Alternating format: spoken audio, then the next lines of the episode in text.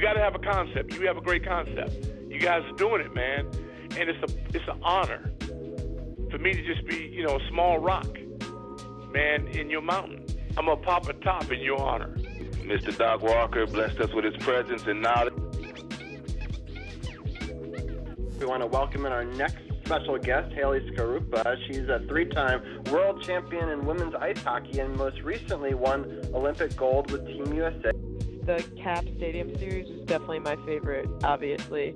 Um, I'm a huge Caps fan, I always have been, and to be there at that game with my teammates and for us to bring, you know, our gold medals to to there and share it with everyone in this area was really, really special for me and just the support and it's been tremendous from everyone in this area and you could feel that there at that game. Welcome to Sports on the Hill podcast. Hashtag DC Sports Without the Politics with Carol and Robbie on True Radio Network.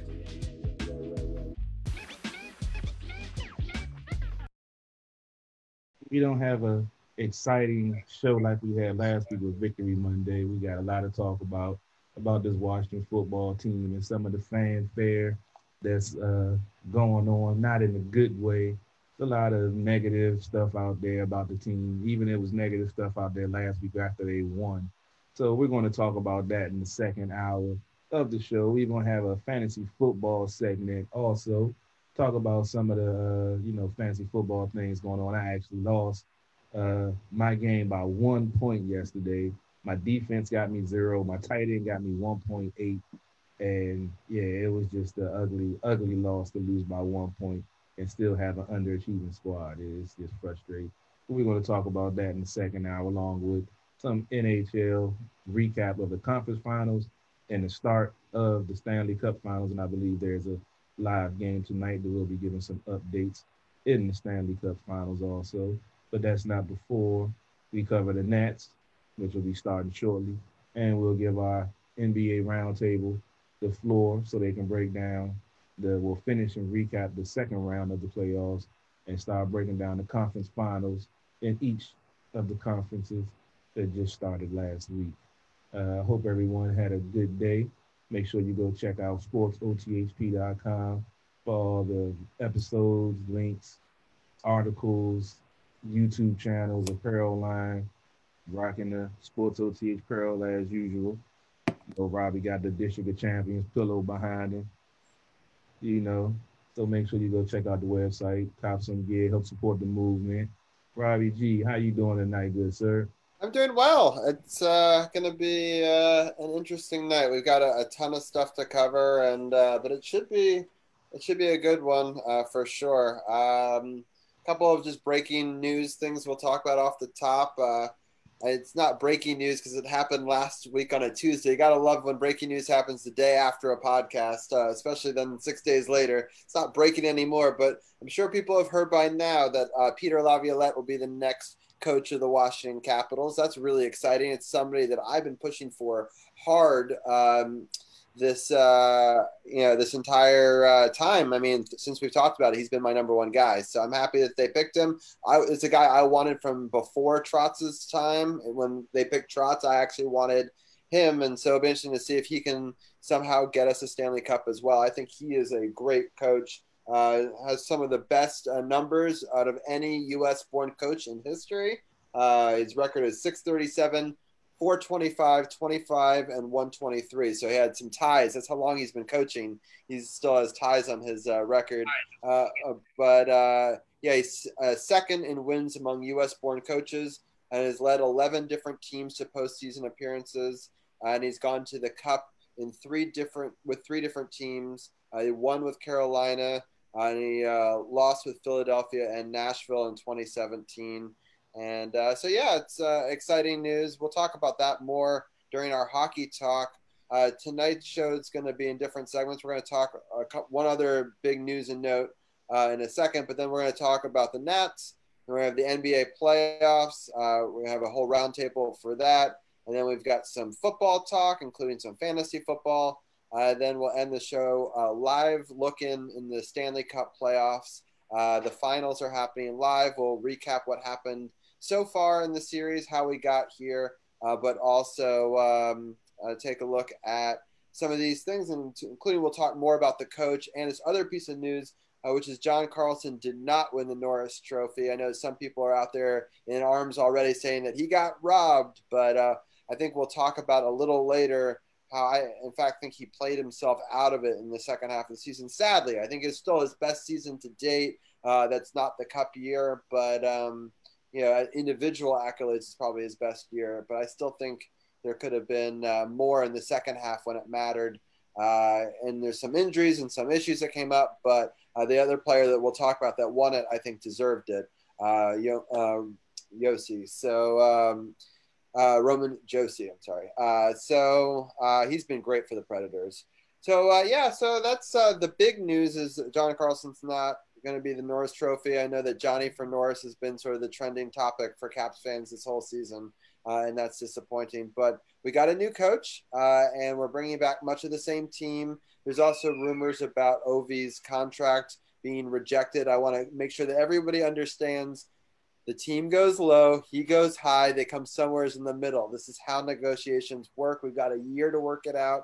I don't think it'll take the full year. Hopefully, it happens before training camp. It doesn't matter if it doesn't. I don't think it's going to be a distraction. Uh, but people are like, oh my God, you know, the team uh, didn't want to do 12 million or he didn't want to do the 9.5 or 10 or whatever. Uh, people have to understand this is how contracts work. this is how negotiations work. I'm not even sure he has an agent yet. I mean, if you remember, Nicholas Backstrom didn't have an agent; he did his own contract. I wonder if maybe he'll have Nicky do his contract. That would be kind of funny, right? Give him that percentage extra uh, for taking the team-friendly deal. Um, but uh, you know, we'll we'll see what happens uh, with that. But I just want people to pump the brakes. People were super excited when there was rumors that something had been given to him. They got super negative when things got supposedly rejected, even though none of it's official. Uh, so I want people to understand these are a lot of rumors and a lot of things go on in the off season. Uh, when it does happen and he has a contract in hand or that he's rejected and said, I'll never come back, we'll be the first to tell you. So just stay tuned to our page. But uh, it's definitely uh, not the highs or the lows that some fans kind of take it through. I just want to remind some fans about some of that. But uh, Carol, that's a, a couple of things that are going on in the sports world. Uh, how are you doing?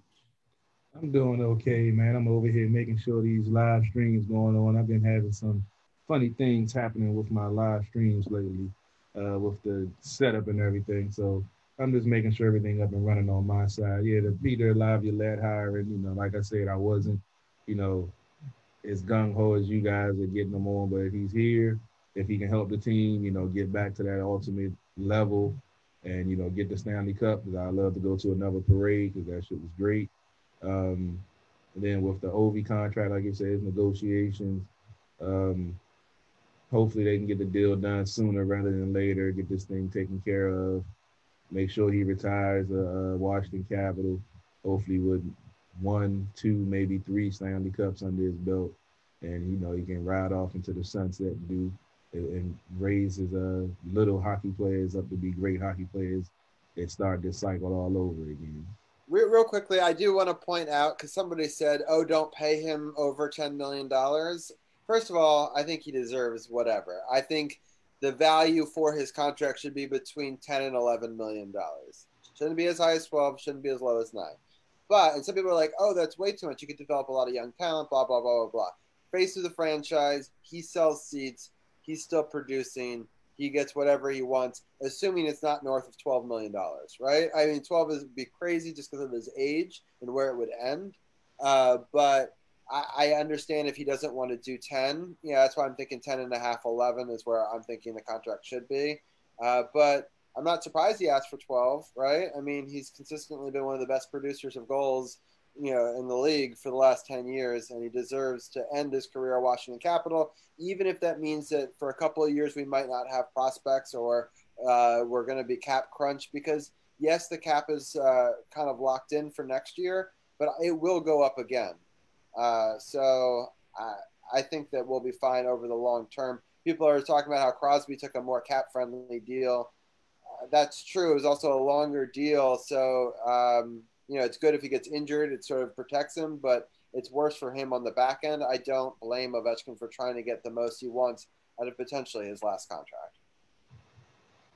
Yeah, I mean, I mean the contract that's expiring now was one of the, you know, richest when he signed it. He's still performing at a high level, still, you know, winning the top goal scorer of the uh, of the league, tied again this year, and you know he's playing more complete hockey the older he's gotten because he isn't the young guy that can just run around the whole night, you know, laying the wood to people, you know, forechecking everything. He plays smarter now, so I mean, 10, 11 million, why not? He's going to be chasing uh, Gretzky for the all-time goal scoring lead. You know, team is still going to be in contention because the talent around them. I don't see no reason why not. So what happened when they didn't pay Trotz? That's all I'm gonna say. I agree, hundred percent. Well, let's uh, since it's already 15 minutes in to what should have been a 30 minute segment, but the Nats are kind of up and down. I don't know if we need to give them a full 30 this week, but uh, um, we'll talk about them for as much as you want to. Uh, it was a little disappointing up and down. I did catch a couple of games, but not. I didn't take it quite as seriously um, as some. You know, it's it's been frustrating uh, to say the least because you definitely see in some games their promise, but in other games they just completely fall apart. And um, you know, I, I don't think that I see from them the urgency. Like I saw more urgency from Miami in this series than I did from you know the Nationals. I think they kind of already know they're out of it, even with this expand, extended format. So, uh, but you know, it is what it is. Yeah, it was a up and down week. Three and four. They had uh, two double headers in this week, which was you know we talked about that last week. Uh, yeah, it is kind of disappointing to talk about, even though they're currently up two nothing over Philly. Uh, bottom of the third, three two pitch will look like is that Soto at the plate. Yeah, it looked like that Soto at the plate, three two. And that's up two nothing, no outs in the bottom of the third. Uh, we saw this team uh, play like it's played all season, inconsistent up and down. They went three and four in the week.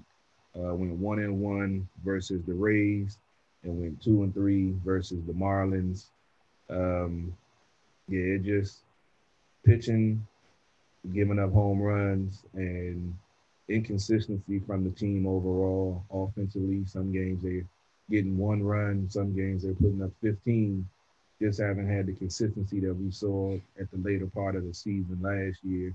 And uh, just think the injuries played a major role in that with the pitching, with Strasburg, uh, you know, with Rendon being gone, with Soto being out for a little while with the elbow and COVID situation, and just you know, it wasn't the same team from last year. You know, we I know myself, I would hope they was at least going to make the playoffs to at least try to defend their title, but unfortunately, uh, things went a separate way. So, you know, we can break down this week, week real quick. Did we have uh, Brian coming in tonight? Yep, or yep, yep. They were both of them. Brian and Arun are both here. I was about to say, I knew my I knew my baseball buddies was around, not too far away. What's going on, Brian? What's going on, Arun? How y'all doing tonight? Doing pretty well. Thanks for having me on, Carol. Hey man, no problem, man. You know we're gonna try to break down this week that was. There's only one more week in the uh, national season, so then we can do our postseason, uh, you know, recaps like we do with basketball. We can still follow the baseball season, even though the Nats look like they aren't going to be in the postseason. But um, looking forward to that. You know what, Brian? You just said I'm about to mute your mic. it's too early in the segment for you to be sorry, sorry, sorry. too early in the segment already. Jeez. Uh, the Nats went, uh, as I said, one and one versus the Rays. Uh, excuse me. First game was a six six one loss. Really nothing offensively to talk about in that game. Ryan Yarbrough earned the win. He broke a 15 game losing streak. Unfortunately, it was against the Nats. He went five and two thirds, giving up five hits, one earned run with five strikeouts. Anibal Sanchez took the loss. That puts him at two and five on the season. He lasted four and one third, giving up seven hits, six earned runs with four strikeouts and one walk. Uh, Nick Anderson earned the save, going two thirds of an inning, giving up no hits, no runs with two strikeouts. Uh, the second game of the series, the Nats won that one in extra innings. and went 10. Nats ended up winning four to two. They were powered by two home runs, one by uh, uh, Cabrera. uh, Garcia. It was his seventh for the season, and uh, Luis Garcia hit a two-run home run in the tenth inning to uh, give the Nats the lead, and uh, Kyle McGowin earned his first save. He went one inning, giving up no hits, no earned runs, with three strikeouts. Daniel Hudson earned the win. Ironically, he blew a save in the bottom of the ninth, giving up a, I believe it was a, might have been a home run. I can't remember. I wrote it down, but I can't read my handwriting. Uh, that puts him at two and two. Uh, he went an inning, giving a one hit, one earned run with two strikeouts. And Nick Anderson earned the loss. That puts him at one and one. Gave up one hit, two runs, one of them earned with uh, three strikeouts and no walks. And the Nats were able to get a split against the Rays, who they swept the week before. Uh, Room, what did you take away from this uh, series against the Rays besides the inconsistency of this team? Yeah, the Rays and the Nationals are in like different like stages. Like the Rays are already preparing for the postseason. They started these strategy of starting an opener where they bring somebody in just briefly in the first inning, and they were undefeated using the strategy so far this season. They were 4 0 until the game on the 16th, and then um, Cabrera hit a two-run homer, and then Brandon Lowe got a, a, solo homer off of Hudson, which so he blew another save. But at least uh, in the extra innings, it's good to see Garcia swinging away, and the Rays weren't expecting it on the first pitch, and the first player born in the 2000s in the major leagues came through. That's my man Luis Garcia. Uh, he's going to. That's why I say that he, when I asked last week about do you think this is just you know one year law? Do you think they're going to be like this for a while? I think they're going to bounce back just because of the talent that they have with the full season. Because yeah, 60 games just wasn't enough for them to go through the ups and downs. Brian, did you uh, get a chance to check out this series real quick with it being one of your uh, divisional guys? Um, yeah, I saw the highlights of both games in this series, and um, both Anibal Sanchez and um, Daniel Hudson have been both pretty disappointing this season for the Nats. Another blown save for Hudson in that game. They did still win the game, but you know you don't want to see that from Hudson. And uh, Sanchez, like you said, his record's been awful. And in the games that I've seen Sanchez, he's mostly been pretty bad. So um, that's frustrating for the Nats as well. That's a guy who was so reliable for them last season when they won it all, and now here he is struggling again. But um, you love to see Garcia hitting the home run. He's part of the future, like, like Arun said, youngest player in the league, first player born in the 2000s. So you love to see him hit the big home run. And um, we'll see what McGowin has too. He pitched later in the Marlins series and didn't pitch very well, but um, it is good that he got the save. As a Yankee fan, I love that you beat Tampa at least once because we're fighting with them. I mean, we're a little bit behind, but we still have a chance in the division. So anytime Tampa loses, it's good. But um, I mean, home field, it's going to be really different this year in the postseason. So we'll see how that goes. Definitely, it's going to be real different with the uh, COVID situation. Everything is different right now. So you see the finals and hockey starting. You see the bubble with the NBA. So it's going to be interesting to see how things fold out with the MLB. Uh, getting back to the week that was, they uh, had five games against the Marlins. First one was a doubleheader, which they the Nationals won five to nothing behind Erick Fedde, who actually didn't give up any home runs that game, which I was shocked about because that's one of the things that he does each outing. That puts him at two and three. He went six innings, giving up one hit, no earned runs, with six strikeouts and two walks. Uh, six toe Sanchez. I know that's probably not pronounced right, but that's what it's spelled. No, it is right. You got it right. I got hey hey thanks Brian. I, yeah. I thought I was just saying it wrong. He's a stud prospect. Ah, uh, okay. Well, he's a three and two. He went four innings, giving up five hits. I mean, eight hits, five earned runs, two strikeouts, and two walks. Uh, Luis Garcia went two for three with the RBI double. Uh, Andrew Stevenson went one for three with a two-run RBI single. Uh, the second game of the doubleheader unfortunately didn't turn out as well for the Nats. They were beat down pretty bad, 14 to three uh, Yimi Garcia won the game for the Marlins. He puts them at three and zero. Oh. He uh, went two thirds of an inning, giving a one hit, no earned runs, one strikeout, and one walk. Uh, Wil Crowe took the loss for the Nationals. It puts him at 0 and 2. He only lasted two in the third with four hits, six runs, three strikeouts, and two walks. Uh, Garcia went three for four. Excuse me. Soto went two for three with the RBI single, and Josh Harrison went one for three with the RBI single. Uh, the next game, uh, excuse me, was a seven to three loss. Uh, Pablo Lopez took the win for the Marlins, puts him at five and four. He went five in the third, giving up three hits, uh, two earned runs, seven strikeouts, and two walks. Patrick Corbin continues his losing streak. That puts him at two and six. He went six innings, giving up 14 hits, seven earned runs with seven strikeouts and no walks. He uh yeah, he gave him a couple of home runs and some bad times. Uh, Nats gave up three innings with the Marlins scored four runs in each. That blew this game wide open. Uh, the only bright spot for the Nationals, Andrew Stevenson, went one for two with another two-run RBI single to still for the Nats to take that loss seven to three. Uh, the fourth and fifth game was a doubleheader played yesterday. First game, the Nats took a two to one loss.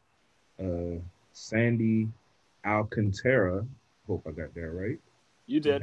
Three and two. Hey, thanks, Brian. I know I know yep. you know these names. No problem, man. No problem. love having a good. I love having team sports on THP. We always got it on point, baby.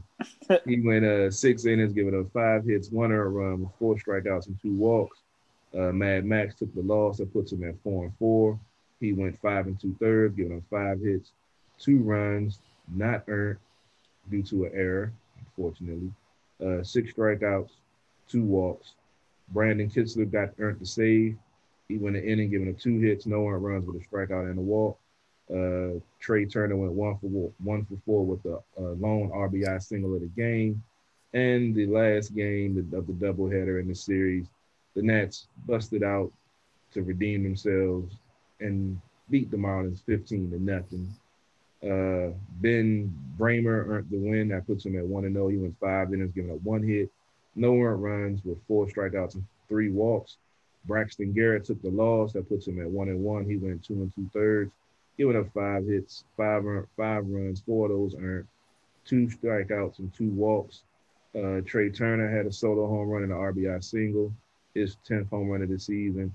Uh, Cabrera went three for five with a three-run home run and had four RBIs. That was his eighth home run of the season. Victor Robles went one for four with a two-run home run. That was his third. Michael Taylor went uh, one for four with a two-run home run also. That was his fifth. And Kurt Suzuki went two for four with a solo home run, his second of the season. He had three RBI in that game. Uh, Brian, what did you take away from this five game series against the Marlins that the Nats were able to earn two victories out of five? And that's pretty much been the way the season's been. Yeah, pretty much more inconsistency. Like you said, that's the way the season's been. Uh, the Marlins, I've been following them a little bit because they're an interesting story this year. Um, they're they're in all likelihood going to make the postseason, which is crazy considering that I believe they have one of, if not the lowest payrolls in all of baseball, and they were pretty much expected to do nothing.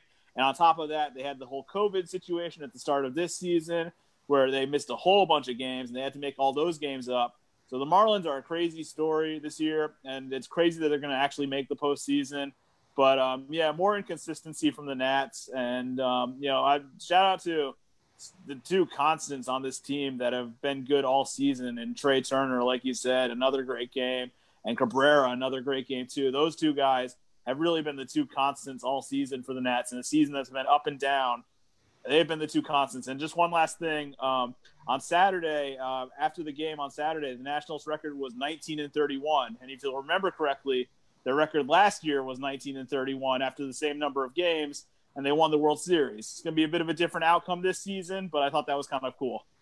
Hey, yeah. thanks, Brian. I, I, really appreciate you bringing that that fun fact to the broadcast. Sorry, I, no, I actually saw everyone sharing it, and Ben Raby actually had an interesting tidbit because when it was 19 and 31 the last time, you know, they had a chance to still have a winning record, obviously, but because there's only 60 games, by definition, that 31st loss meant that they were going to have a losing record this season for sure. So crazy. Yeah, so it's a very different season. It's a shortened season, so we don't make a lot of it. The thing that I'm the most upset about is this is the year where you celebrate your championship, right? So there's no been no fans at Nats Park. We haven't been able to celebrate. You know, I missed going to a game with my dad this year, and you know, it's the first year we haven't seen a game together in probably ten years, and um, it's tough because we could have looked out there and been like, "Oh, cool, there's a pennant there now," you know, like got Yeah. to celebrate, even if we're not there that first game.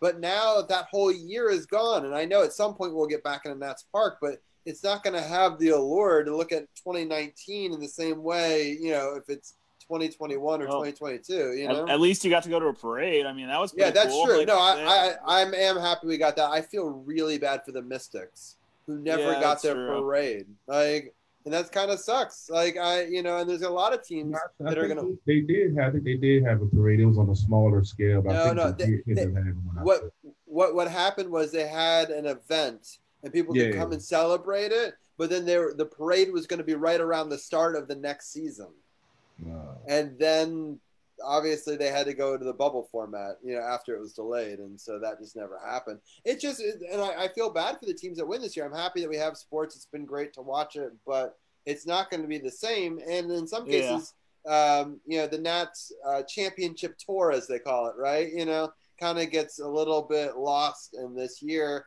And it's disappointing because we won't have a chance to repeat, obviously, and we won't, you know, ever have that opportunity, you know, at least until we, you know, win it again, hopefully down the line. But it's it's going to be interesting. You know, it's one of the things I was thinking about. Wow, that's kind of sad that you know all the fans that wanted to go see those that pennant this year, you know, unfortunately missed out on that. yeah, unfortunately, you know, the situation has taken some of the luster off of the championship. But hey, I still watch the replay of the games. I still, watch I, I still have a, a I still giant. keep it alive. Damn it. I mean, that thing's bigger than me. I don't know if people can tell that, but like, you know, I, I'll, I'll hang that banner forever. So I'm not you know. even a Nationals fan, and I still have the fight finish sign that I got at the parade. So I still Nice. have that hanging in my room. So I'll have that memory from 2019. Hey, sure. man, that was a hell of a run, man. You can still enjoy it until the the new champion is uh, crowned at the end of the season. So, yeah, it's a, it was a good run. But let's get ready to uh, wrap up real quick, like we might be able to get on time into the NBA segment. The upcoming schedule, as we mentioned, they're playing the Phillies right now. They're still up two nothing. It's top of the four. Phillies have two on with one out, one one with the man at the plate now. Sanchez on the mound.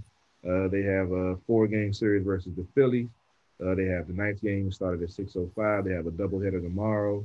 Starting the first game is at 3:05. The second game is at 6:05. Then the last game of the series is Wednesday, uh, 6:05 start. Then uh, they have the Mets, which is a Thursday and Friday are both 6:05 starts.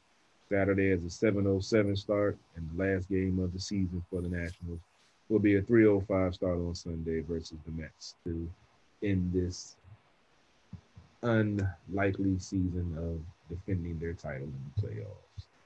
Uh, sad to say that, but like I said, I'm still gonna be watching the old footage of the championship because it was great. I can't believe they have eight games this week. It's so many games. It's it's crazy. Um, you know, it's Yeah, had to get those makeup games in. Double header. That's what I say that I didn't even realize it was two double headers last week. That is kind of rough, mean, other teams have had to do some of the same things. well, so- at least they had two double headers last week, but they also had a day off. This week they have two double headers and no days off, so it's even worse. Like you know, so it's like that's um that's it's gonna be rough for them. But I mean, they're not gonna have much baseball to play after that. So I guess you know, get it in while you can. Exactly. And so, um, but you know, I'm still proud of the team. They still, you know, competed, you know, well with all the injuries and, and things. And it's just a weird season. Like, who knows what would have happened in a regular season? So I know some people are like down on them or whatever, but it's like I don't want this to lose shine for you know what 2019 was was incredible. We can still celebrate that, even if 2020 was just this odd, weird year. Um, you know, I'm still going to be interested in in the baseball playoffs, especially once these. Uh, basketball playoffs die down. I'm so interested in the format. So, Brian, real quickly, eight teams are making it, right? Yes, from each and- league. From each league, and is it three game series for all of Yeah. them? Or? Yeah. The first round is a best of three. It's all at the higher seeds uh, site. So um, all three games will be at. If you're the one seed versus the eight seed, all three games will be at the seed, the one seeds uh, field. And then after that, it's um, neutral site the rest of the way. So all three games, so they don't switch. It's it's no, all there's no wow. traveling or anything. Yep, no That's traveling. a huge advantage for the higher seeds for sure. Yeah. Yeah. Um, interesting. All right, that that's good to know. I didn't know how they were doing it. So yeah, uh, so yeah, well, so we'll break down the last week for the Nats next week, and then after that, uh, baseball talk might shift in time, but we'll definitely uh, not extensively every series, but briefly talk about a bunch of the different series.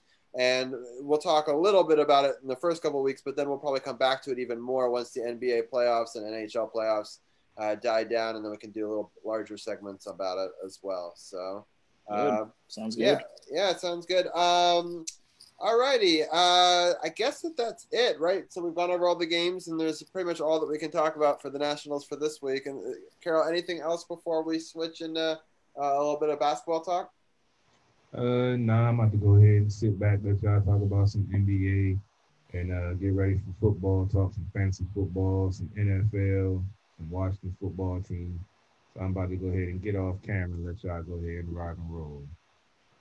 Sounds good. All right. Well, um, thank you, Carol, and uh, thank you guys for uh, covering such a great baseball talk. We're going to bring in Tim right now as well, um, and uh, in a second we'll uh, bring in another guest. Uh, so uh, it's a very exciting week um, uh, to talk about uh, basketball. So I'm happy we have a couple of extra minutes because I definitely think we could use it. Uh, we've got a lot of series uh, to break down. Um, so uh, we'll, uh, I guess I'll let each one of you guys uh, help me break down the East. We're going to get, oh, well, here he is. DC's People's Champ, we're going to bring in as well. And so he's going to try in some new technology. We're always trying to upgrade the situation. There we go. The man, the myth, the legend, DC's People's Champ. How are you doing? trying to figure all this technology shit out, man. This is ridiculous. I gotta have a green screen, all this other stuff, man. I'm too old for this crap, man. Anyway, Right. I can show you how to I can show you how to do it without the green screen. You can do virtual backgrounds. It depends though. You've got a lot of light in your background, so you may need a green screen. So that might, that might make some sense. Uh, Yeah, but I, uh, have to have the, I have to have the headlight on because I'm dark. Right. You become just a ghost, right? Um, but uh, yeah, it's good to have you. Uh, we're gonna break down the Eastern Conference first, and then we're gonna break down uh, the Western Conference, and then uh, uh, talk about some of the upcoming games. It's weird. We actually have a lull today. Today's the one day where there isn't a conference final game. Uh, I, I kind of thought there should have been a Lakers game, um, but I understand why they're uh, trying to stretch it out a little bit. Uh, I think that they were very smart with how they scheduled both the NHL and the NBA um, around some of the NFL stuff because I knew that they had to consider things a little differently than they usually would have to. I think the timing actually works out pretty well. It's kind of perfect for tonight's show. Um, but let's talk about the Eastern Conference first. Uh, we're going to go around. Uh, we're going to start with you, actually, DC's People's Champ. What are your thoughts on uh, this sort of surprising first three games? Maybe I'll actually, uh, before I get your thoughts, I'll just go through the scoring and then uh, I'll let you give your take on all three games uh, overall. Uh, but uh, it, it's been an interesting series, not quite how I thought it would go. Uh, but the uh, the Celtics uh, kind of uh, I thought would play a little bit better. Uh, they lost the first two games to the Heat. They lost on Tuesday and on Thursday, both in close games. The first game they lost uh, 117 to 114, and Miami won the second game 106 to 101. Uh, but then Boston did rebound, uh, quote unquote, at Miami, right? Because we clearly that matters.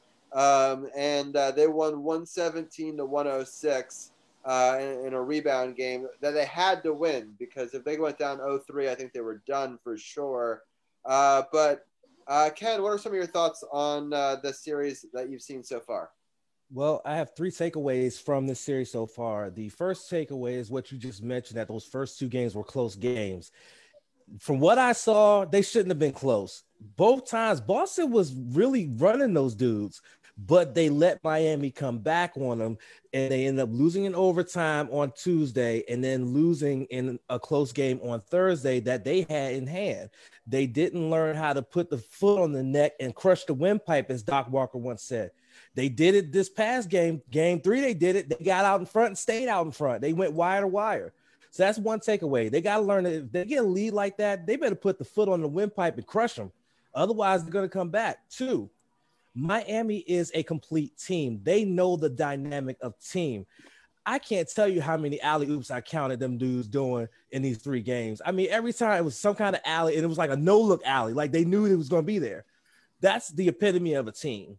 And number three, why are we not talking about what is that kid's name? Oh my goodness, his name is escaping me. It's uh oh my goodness.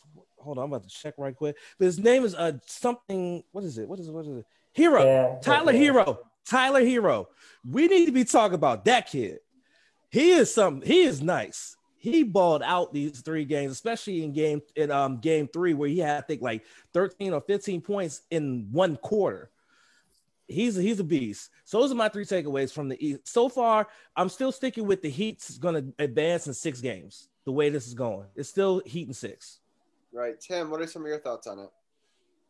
Yeah, I mean, I think the Celtics could have won all three games, especially, um, you know, they, they definitely dominated a lot of game three and, and led wire to wire, but they should really be disappointed to not be up at least two to one. I also think uh, it's big for them to get Hayward back, even though he didn't have a good game statistically. He played a lot of minutes and he sort of acted as a decoy because it's another um, big scorer that Miami has to worry about. And um, it's funny that you mentioned Herro because he's a great player. He's one of the best rookies, but he's not even arguably the best rookie on their team. I mean, I, I think um, uh, Kendrick Nunn had more um, all rookie team votes than he did and played more in the regular season. So they're an they're an insanely deep team. They have Meyers Leonard on the bench. He never plays, and he started most of the regular season. Um, just in the bubble, they they played other guys mostly. So Miami, um, you know, they they have like they, they go 12 guys deep. They play insanely hard defense. They never quit. I think it's just Jimmy Butler's the one of the the leaders of the team, and he he plays extremely hard. And I think they they follow his lead, and they never feel like they're out of the game. It, the Miami Heat mantra is you you you expect to win every single game, and I think it you know Pat Riley is a great executive. They have one of the better coaches. Spoelstra's been there for years. You can never count them out. And I think at this point, you do have to give them the edge. I think this series could go seven, though.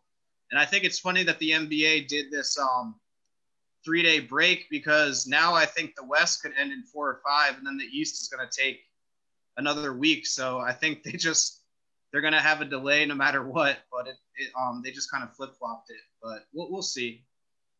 There were a bunch of games ahead though, like because they're done with three, and like you know, so I just I understand why they had to try to do it because they didn't know that one's going to go much longer, and I think they were just trying to catch up because they were like at one point they looked like they were gonna be two games behind, and that's gonna really screw things yeah. up. You know, so I um so I, I understand why they did that for sure. Arun, what are some of your quick takeaways in the series? Um yeah, I think like going in, I thought it was going to be like a toss-up series. I also picked the Heat before. Um, yeah, but Hayward coming back is a big boost. But I feel like as Ken said, the Celtics really have trouble closing out like opponents. Even the Raptors in the last series, they got up double digits like in their loss, and then they ended up losing the game. And I feel like Miami has a little bit more length, especially like Kyle Lowry's great, but I don't think he can. It was amazing what he's doing on Tatum, but I think longer guys like Jimmy Butler and Jae Crowder um, pose more problems. Kemba's really struggled against the zone, and that's Miami's go-to. And in the lost, like they went on like these like 32 to 10 and like 17 to 7 runs. And even in the game three, like the Heat came like storming back, and that game was like everyone thought it was over. It was like four points with like 30 seconds to go all of a sudden. And it was like kind of crazy. So Miami, they need to play well, probably more than just like the second half. They're a great second half team, but they probably need to put it together in the first half. As Tim said, Hayward is back those bench minutes by Ojeleye and Wanamaker, they can be reduced, but it's still like Miami. I think they they can win. Uh, the Celtics, Tatum and Walker really need to get it going. They haven't been playing they can still win, but I'm all sticking with Miami right now.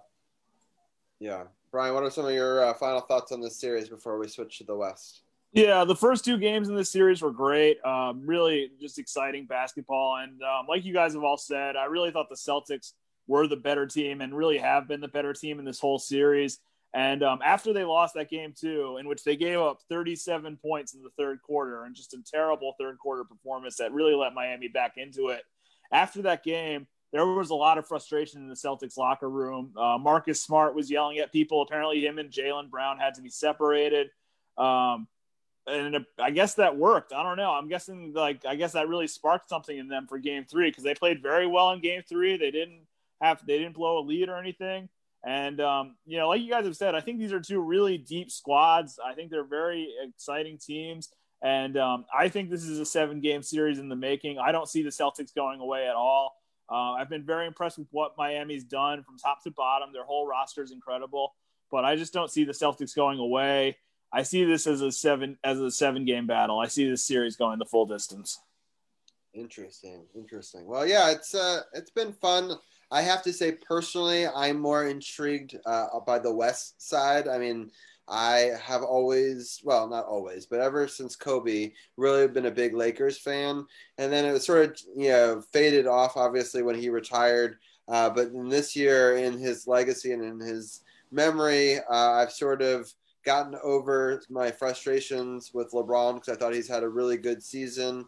I think that uh, I think they got it right who the MVP was. Um, you know, with uh, um, Giannis, uh, but it's uh, he felt like he was snubbed just in the sheer number, like how far back he was. He thought he wasn't. Uh, he thought it wasn't such a big disparity, uh, and I think there's some truth to that. I think he quietly had a really good season. Maybe his numbers aren't quite as flashy, uh, but I think he's done a good job trying to bring that Lakers team together and the Lakers team is clearly, in my mind, the team to beat at this point. Uh, I know that uh, Denver gave them a run for their money and they put their best foot forward, especially in game two.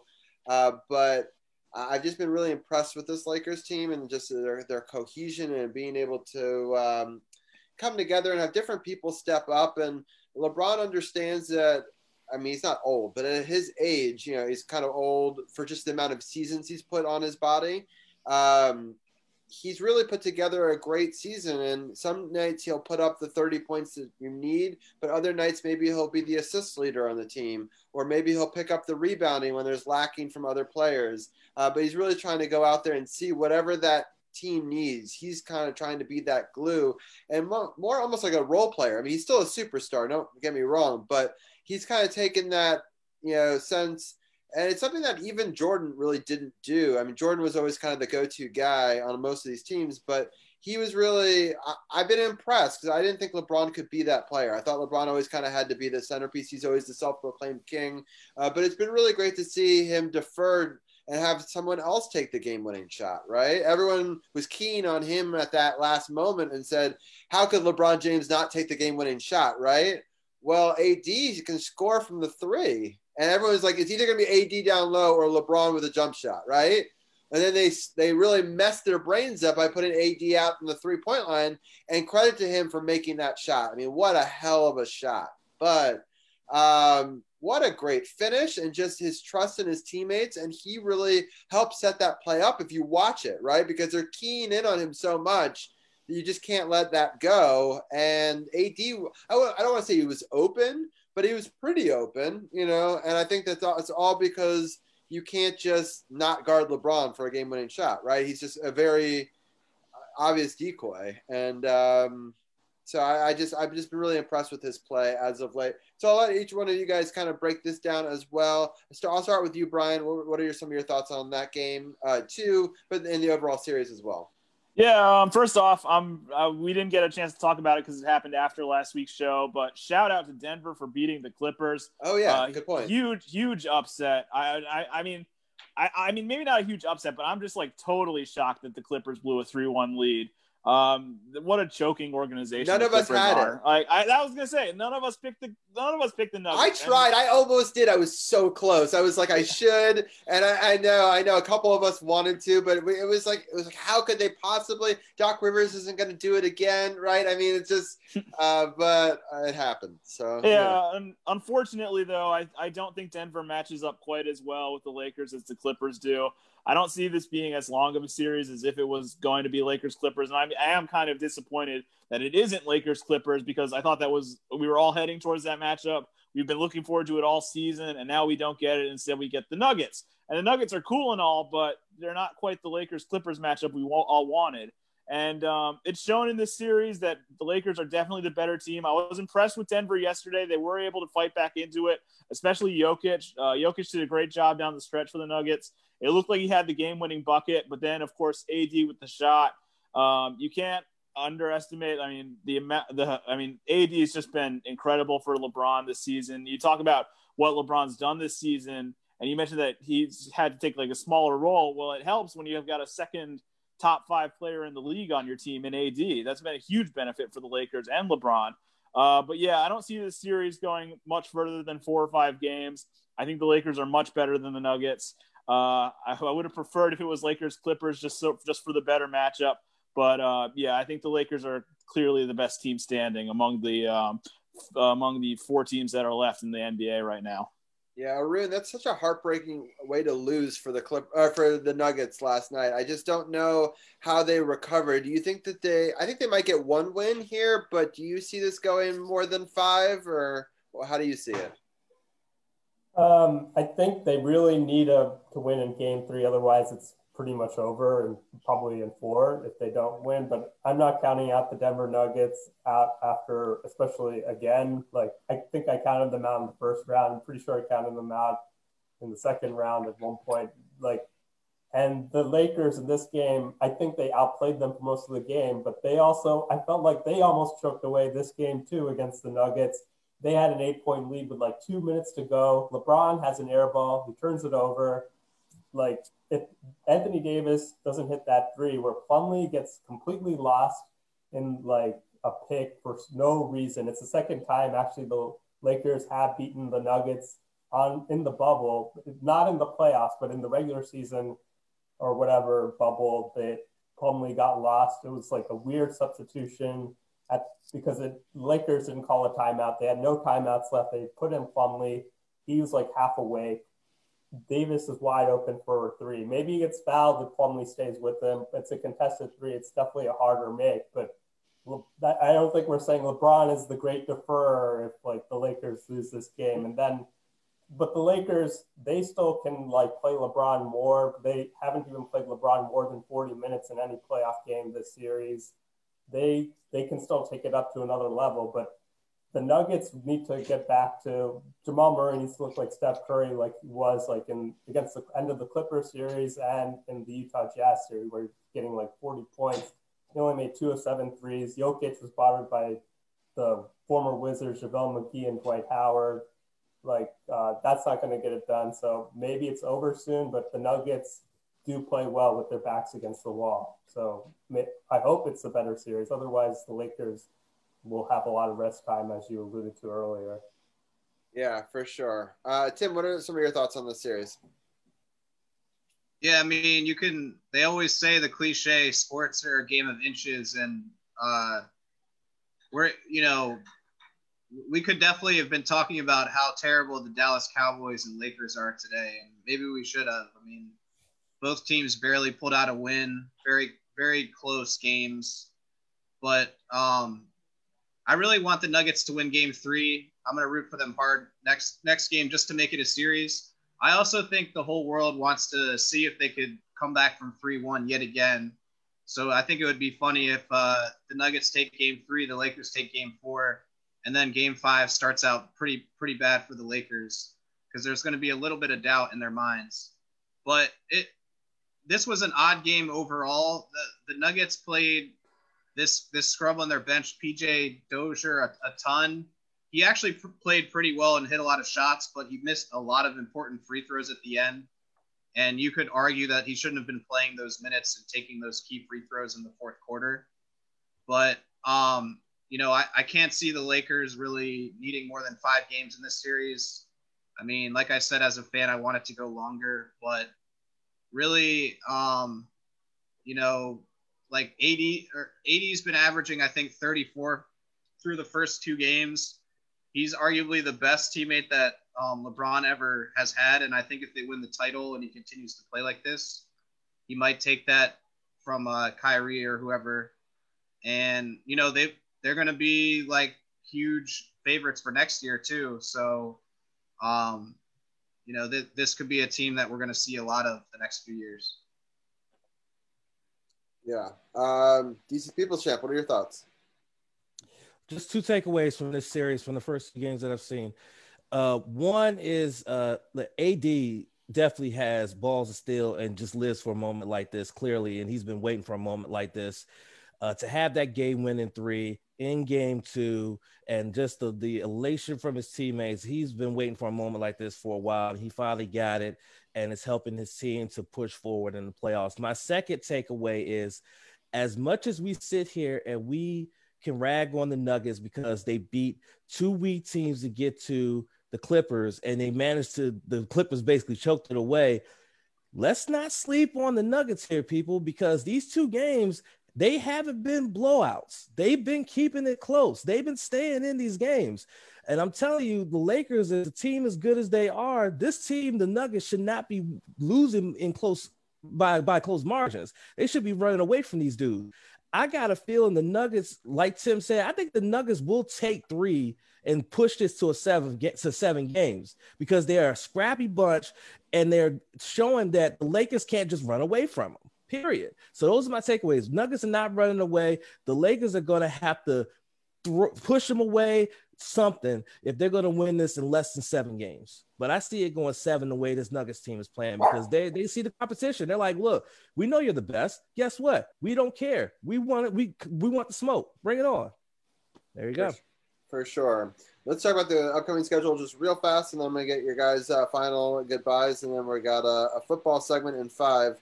Um, all right, so on uh, the next game is tomorrow. The Lakers play the Nuggets. Again, the Lakers up two nothing in that series. to be a nine o'clock start. Lakers are right now favored by six and a half points. On Wednesday, the Celtics play quote unquote at the Heat. Boston is favored by three to come away with it to tie that series. That's an 8:30 start time again on Wednesday. Thursday, back to Lakers Nuggets at nine. Friday, it's 8:30 Heat Celtics, and then on Saturday, Nuggets play the Lakers at nine. And Sunday, 7:30, a little earlier, Celtics play the Heat. And then next Monday during our show, the Lakers will play the Nuggets if that game is still happening and isn't over the series.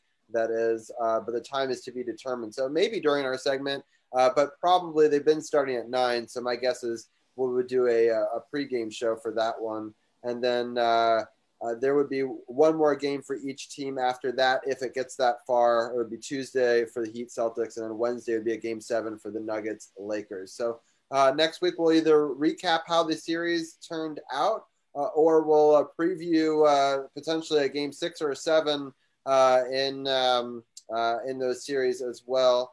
So that'll be fun. I'm going to give each one of you guys one last chance. I'm going to start off with Arun. Thank you again for your baseball and basketball coverage. Any final thoughts from you? Uh, yeah, just uh, one final statistic. The Atlanta Falcons, like, I don't know how they blew that game. They're the first team in NFL history to score 39 points and have zero turnovers and lose a game. So shout love it. the Falcons. I don't love it. I don't love it. I just realized it meant the Cowboys win. Whoops. Oh uh, yeah, boo. it's uh, yeah, that's a it's a rough one. So uh, thank you, Arun. Um, I can't believe that the, the Cowboys won that game, but uh, it happens. All right, Tim, uh, congratulations uh, on the Ravens victory. That was definitely a bright spot. Um, I also want to give a quick little shout out that I, I got a perfect day in Pick'em um, this oh, week, nice. which is which is really really good. So, well, perfect Sunday. I forgot to do Thursday, so I was over one. Yeah, that happens all the time. Yeah, that then, was my foil too. Yeah, and then I, but uh, I thought that was interesting. So, congratulations on the Ravens. Any final thoughts before we let you go? No, I'm just hoping for some great NBA games, and I hope uh, the Denver LA series will go because I guess that would be game six next Monday. So let's hope we have that to watch during the show. And um, the, the quality has been really strong. So I, I, I like the NBA bubble courts. Uh, I'm not saying they should do that again next year, but they're already talking about it. Um, maybe it wouldn't be a horrible idea, but we might have to get used to it. No, no fans in the bubble. Yeah, there's talks about certain leagues wanting to maybe have bubble sites that a couple different teams come through. So like zoning bubbles, and then you know you play uh, like eight teams, and then you leave that bubble, and then you go to a different bubble and play a, a different one, and they all kind of play each other in a round robin kind of format. And so you get all your games against all those teams that you'd have to play in a set period. So you know those same teams would play each other. Uh, Yeah. it could it could potentially work. Yeah, I- they, I yeah, they could they could make that work with all Yeah. 30 teams. So Yeah, so we'll see if hockey or basketball adopts something like that. Um, but uh, we'll look forward to talking to you more about the conference finals Yeah. tomorrow. thanks, guys. next Have a good night. Yeah, for sure. All right, Brian. Uh, final thoughts uh, on anything that you want to give, and thank you again for your baseball and basketball talk. Yeah, thanks for having me. Uh, I just want to say, get well soon, Saquon Barkley. We're all rooting for you to come back from this ACL tear. Terrible injury. Uh, really affects the Giants, and I'm really bummed by it. But um, we weren't going to be good anyway this year, so I guess it's kind of a throwaway. But uh, with that being said, let's go Yankees, let's go Giants, let's go Knicks, let's go Rangers. Have a good night. Sounds good. Thank you, Brian. As always, and DC's People's Champ, let people know all the latest in wrestling news that you can do in 60 seconds. Go. Well, you can listen to the next podcast this coming Sunday. We'll be talking about everything coming up uh, with Clash of Champions coming up pre, uh, this Sunday, I believe it is. Yes. So we'll be talking about that as well as uh, myself and Sage on the G1 Climax recall. We're going to be talking about the next three nights of G- G1 Climax. That's going to be coming up next Monday before this show. So make sure you're following No Spots Podcast to see and hear all of that. Sounds good. Yeah, looking forward to it. Lots of great coverage. He's been watching so much wrestling, so that way you can be caught up on all that. Definitely check out the No Spots podcast. You can check it out on all streaming platforms. Thank you, DC's People Champ, as always, and we'll talk to you next week.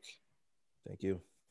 Sounds good. All right, and just like that, at eight o'clock, uh, we were able to uh, get it, and uh, we'll bring uh, Carol back in here, and uh, we're gonna do a switcheroo in a second. I just wanted to know: Do you want me to keep my camera on, or are you gonna doing the two up or the three up? I just wanted to. Uh, I'll probably do the two up. Okay. And if you want to come in, just let me know, and I'll switch to the three up. Sounds good. We'll do. Well, I'll let you uh, get into uh, bringing in our next guest, and uh, I'm gonna drop off my video, and you can uh, bring him in and do some fantasy football talk. All right, no doubt, no doubt. Appreciate that. Love the NBA roundtable as always. Keep me up to date with the things that's going on. Uh, make sure we get this thing right. Joseph, go ahead and turn your camera. There, there we go, my brother. There we get business.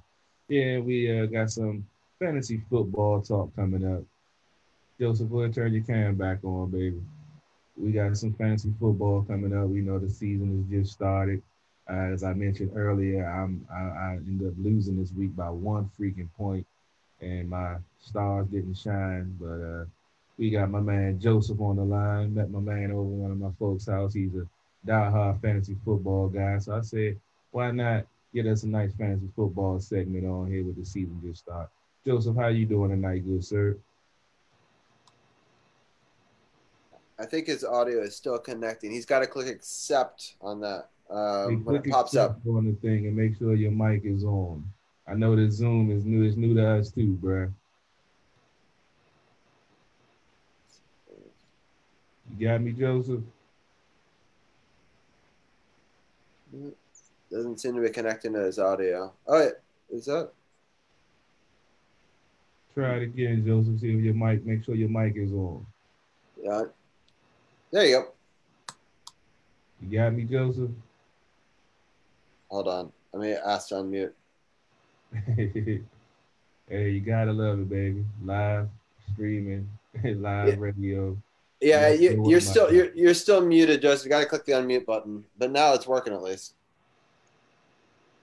Then click the unmute button so we can hear you. We can see you, but we can't hear you. Okay, how about now? All right, boom, we got you now. What's going on, Joseph?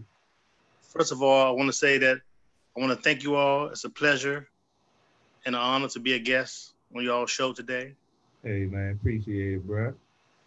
Glad to have you on. We've been trying. I've been trying to work fantasy football in. I just haven't had the time. So you know, everything happened for a reason. We happened to meet. You know, said you know you know your stuff. So I said, hey, you wanted to come onto the podcast? I say, why not?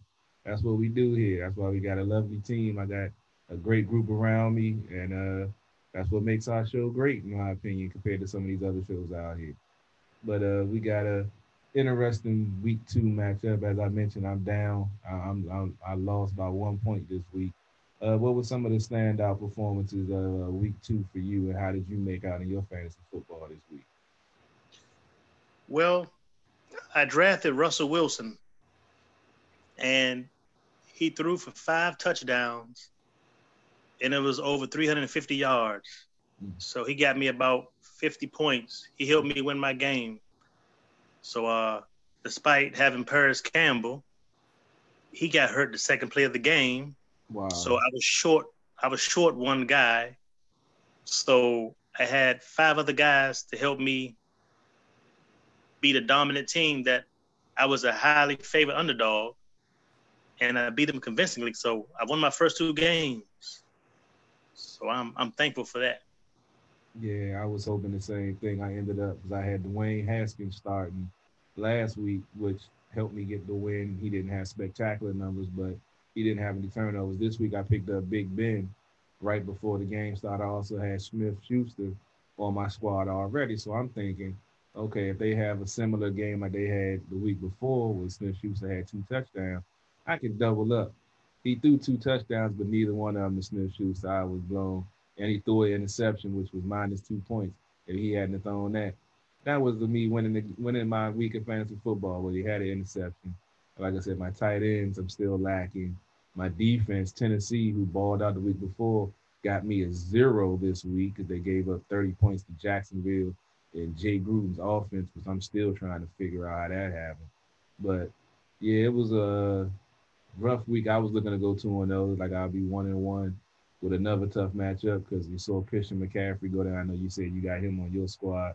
He's going to be out for the next three to five weeks, and running back is a, a position of weakness on my squad. Also, I'm deep at wide receiver, but I'm real, real flimsy at running back, and he was the only one getting me points the first two weeks. So I got to try to work some magic. I already got some waiver wire claims in, but as you would know it, I'm last on the waiver list right now. So who knows when I'm going to get the players that I'm trying to get. But uh, whatever uh, performances stood out to you this week, uh, I didn't get a chance to check the whole uh, wire to see some of the performances after I saw I took my loss. Well, Dak Prescott, he put up 65 points this week. Gee. Yeah, they came they down by they were down by a large margin to the Atlanta Falcons. Mm. And I say that the Atlanta Falcons special teams, they should fire the coach because there's no way that you allow Dallas to kick an onside kick and you stand there and look at the ball and you allow them to recover the ball. That was like from a movie, man. That shit was crazy. When I, cause I wasn't, I saw the score and I saw how early it was. I was like, okay. I, I remember Atlanta's track record from the Super Bowls, and I'm like, that really ain't a safe lead with them. They had the Patriots 28 3, and Dallas does have firepower. And unfortunately, we saw them crumble once again and give up a large lead and end up losing the game that they should have won because of inept coaching in one phase or the other. So, ah, Atlanta boy, I tell you, they just they just can't get right. They about to be the can't get right league of the team, uh, team of the league, man. It's rough, but uh, did any uh, running backs have any standout performances? Like I said, I'm looking for some running backs right now. I got Joe Mixon, who ain't really do nothing. I got a couple of waiver wire claims in for a couple of guys that I saw, you know, that should get picked up possibly, maybe, you know, a star in the making, especially due to injury. So, any uh, anybody you have your eye on, maybe making some moves on, or you know, trading, making some moves on the waiver wire, trading for? Well, I would say if I was to make a trade, it would be a trade for Aaron Jones of the Green Bay Packers because he had a standout performance. Um, he had over 168 yards. Wow. and about two TDs. So he had a very, big, a very big, huge game. He had a spectacular game. But in my league, I can't trade, so I have to do add and drop. Uh, I'm on CBS Sports, so I have to go about it that way. I think a lot of people find it to be more fair because they don't want anybody to be cheating. That's what the commissioner says. So we Yeah, just go. You do, you do get those folks, but I never understood that. Why would you, you know, make trades to give up quality players for nothing to help somebody else, and you know, you playing for yourself. But yeah, I, I'm on. Uh, we on ESPN, and uh, yeah, we got trades and waiver wire. So I've never had any real successful trades. I mostly make my moves on the waiver wire, pick up guys at the right time against the right matchup. I haven't been able to study as closely as possible. So I say, I had a couple of hiccups this week, but hopefully get back on track. I'm actually looking at the pregame for the Monday night football game with the Las Vegas Raiders. I got to get used to saying that, man. Yeah, yeah. It does sound sound funny there. Yeah, but I mean, hey, why not, man? They got hockey in Vegas now. Why not have football too? It's a nice stadium. Yeah. Well, I can tell you this: if you need a defense this week, you might want to look at the San Diego Chargers. Oh yeah, I might need to make a move. if Tennessee let me down. Yeah, the reason I say that is because they're playing the Carolina Panthers, and they have no McCaffrey. Oh yeah, no McCaffrey. Oh yeah, you might be right. I might need to go pick them up. I think I put in for a waiver claim for somebody else. I might gotta go see if I can get them too. Yeah, they gonna be hurting without him. I and if you need another, if you need another receiver, Russell Gage for Atlanta, because Julio Jones, he didn't play the whole game on Sunday. Uh, he left early first quarter. Um, he only produced 4.4 points, and Russell Gage came in there, and him, um, and the other guy on the corner there, um, they both lit it up. Uh, they put up big, huge numbers. Man, I'm So if deep, you deep, deep at wide receiver. I'm hurting at running back and tight end. I had I picked up Greg Olsen and Jimmy Graham. Neither one of them did anything, and uh, they had my tight ends haven't done nothing for me the first two weeks. My defense, like I said, I'm Tennessee let me down. I wasn't expecting them to give up that many points to Jacksonville. I was thinking about another standout performance. Like I said, I got at one point it was negative two, so I was glad I was able to at least get back to zero. But yeah, this this fantasy football season, you know, is going to be a little tricky with no preseason, just like just like the football season. So it's going to affect the fantasy football. It's going to have some inconsistencies. Now we got injuries in the mix. Like I said, we were talking about Christian McCaffrey. He's out three to five, and uh, that's definitely going to hurt my squad because yeah, I'm hurting at running back. But um, You can check out Logan Thomas for a tight end too. Yeah, I did see him on the wire. He kind of let me down yesterday when I was watching the game. We're gonna get that get into that game in a, probably a couple of minutes. Gonna start breaking down that unfortunate loss to Arizona yesterday. But uh, is there any uh, matchups you're looking forward to this upcoming week? Um, actually, this upcoming week, as far as a, a big matchup, I'm looking at Big Ben against the Texans secondary.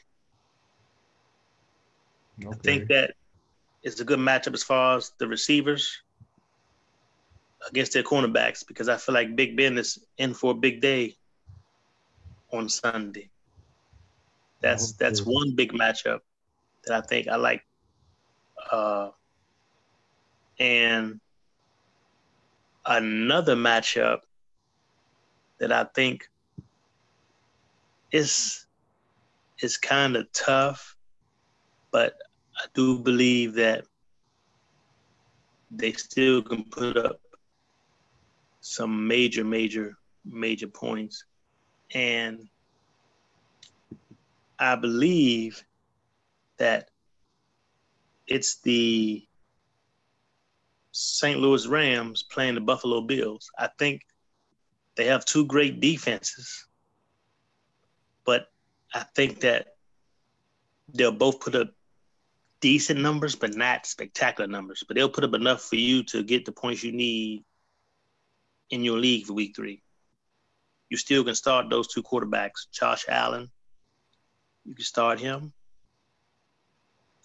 And Josh been killing it. I think he put up what, like 41 points this week. Yes, he he went off. He went off totally. He went off. That that's a good pickup. But I'm gonna give you a sleeper quarterback that you could possibly pull up But Thursday night. Gardner Minshew. He's matched up against the Miami Dolphins. Yeah, I actually had him for a short stint at the uh, beginning of last season when I was playing. He got he got me a couple of wins. Yeah, no one gave him a shot because they they felt like when they traded all their players away, they were just throwing away the season. But no, these guys are, are really playing, and he's spreading the ball out. Because I have DJ Chark um, in for Jacksonville, and he had four receptions, 84 yards. He didn't score, but he still gave me about 16 points.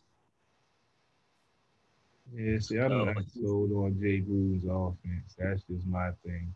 Like I said, it was shocking that they put up 33 points against the Tennessee defense. I wasn't expecting that. That's why I say that's what caught me off guard with uh, Tennessee not getting no points after the performance they had last week. It was just uh, uh, disappointing, especially losing by one point. My defense got me zero points at all. Oh, yes. Man. But that's how the fantasy football season is, man. never know. Yeah. I can tell you something that you might want to do. He don't have a team yet, but you can pick up Devonta Freeman because he's going to sign with somebody. They're, they're saying on NFL show that he'll be signing with somebody, so you might want to pick him up. Devonta, uh, with ex uh, Falcons running back. Yep, they say stash him because due to the injuries at running back, they're bound to pick him up. Um, also, Tevin Coleman, he hurt his ankle, but he may be able to play on Sunday. Um, so if you need a, a, running back, you can pick him up because Jerick McKinnon is too small. They're going to use McKinnon just for uh, little passes, uh, dump offs, he's too small. So the the bigger back would be Coleman. So you can pick him up this week to start him because they had him last year until he had his injury. Say Coleman, I think I did put in the waiver claim on McKinnon. Uh, you said Coleman. Yeah, I gotta make sure I look into that when I get off the air because I think I put in a waiver claim for McKinnon. See, Coleman has it has a it has a, uh, a little question mark by his name because he had got nicked up on Sunday, but they're saying that he's in he'll be in shape to play this week. So they'll just have Coleman and McKinnon playing. But McKinnon would be more of a third down back, and Coleman would be the guy that's pounding the ball. Uh, unlike in the Miami Dolphin backfield, where you have three guys carrying the ball, but Jordan Howard and Matt Breida, they no longer are participating because they have another running back uh, last name Lard, Lee Liard. He's been getting all the carries. So they say on the waiver wire, if you see that guy, you can pick him up. And then there's a a backup running back for the San Diego Chargers. It's his name. His first name is Justin. I can't remember the last name, but they say he's a good pickup as well for this week uh, for the Chargers. And as far as Philip Lindsay's injury, we got to monitor that because when he comes back, he'll be a good backup in Denver. So still waiting to see on his situation. Yeah, so he went down. Yeah, I was uh Tennessee was playing Denver that game when he went down. And that definitely did slow down their uh running game when he went out because you know Denver loves having two, three different running backs that can do the job. If someone does get hurt, that's the one good thing about Denver. Uh, bear with me. I'm fixing some graphic things on here so we can get, get into this Washington football team game because uh had a little glitch that I'm trying to take care of right now. There we go. All right, let's get into this uh, week two matchup with Arizona. Unfortunately, the Washington football team lost this game 30 to 15. They currently sitting one and one, still number one in the division. Uh, Cowboys sitting one and one. Giants and Eagles both 0 and 2. Um, talk about the Brandon Scherff injury. He uh, had an MCL strain, let's say grade two, which said he's going to be out between three to five weeks, which is all, which is going to definitely hurt the running game, which is still uh, not as good as it needs to be. Um, before I get into the stats and everything, I gotta gotta talk about the offensive play calling with Scott Turner. It, it reminded me of Jay Gruden, uh, too much passing. We spoke about it in the pregame that you know got to have balance. Third and two, sometimes you need to line up and just run the ball. Being in shotgun on third and two, you know, trying to outthink the opponent instead of just putting the ball, you know, in the hands of your big running back and ramming it up the middle to get the first down. Sometimes you got to do that to keep the defense honest and to wear them down. And I just don't feel like he's been incorporating that along with some other things, like rolling the pocket. We know how comfortable Haskins is when they roll the pocket in a misdirection. The line goes one way, he bootlegs naked to the other side, finds his wide receiver, a tight end sitting there in flat by itself because the defense is pursuing to where the line is going. We've seen this work.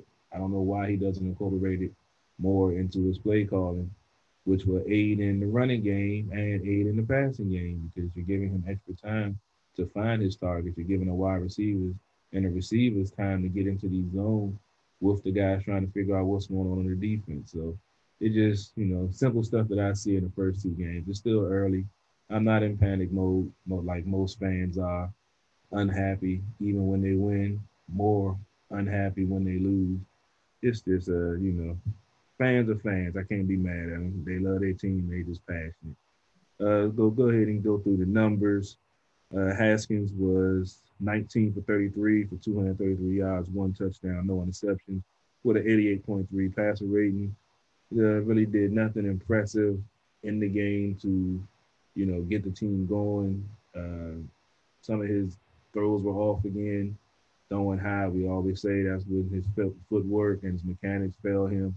I actually saw a report that came out of came out of the, one of the conferences that um, when he sees something, sometimes he gets happy feet, and that's when he doesn't follow through with his mechanics and have good footwork, and that's when the ball sails on him. So they know what the problem is. They just got to fix it, and they need to fix it soon because it's time for him to start making, you know, more progress and more strides in his development, especially with the talent that they have on this team and the potential this team has, you know, with the defense that this team is lining up.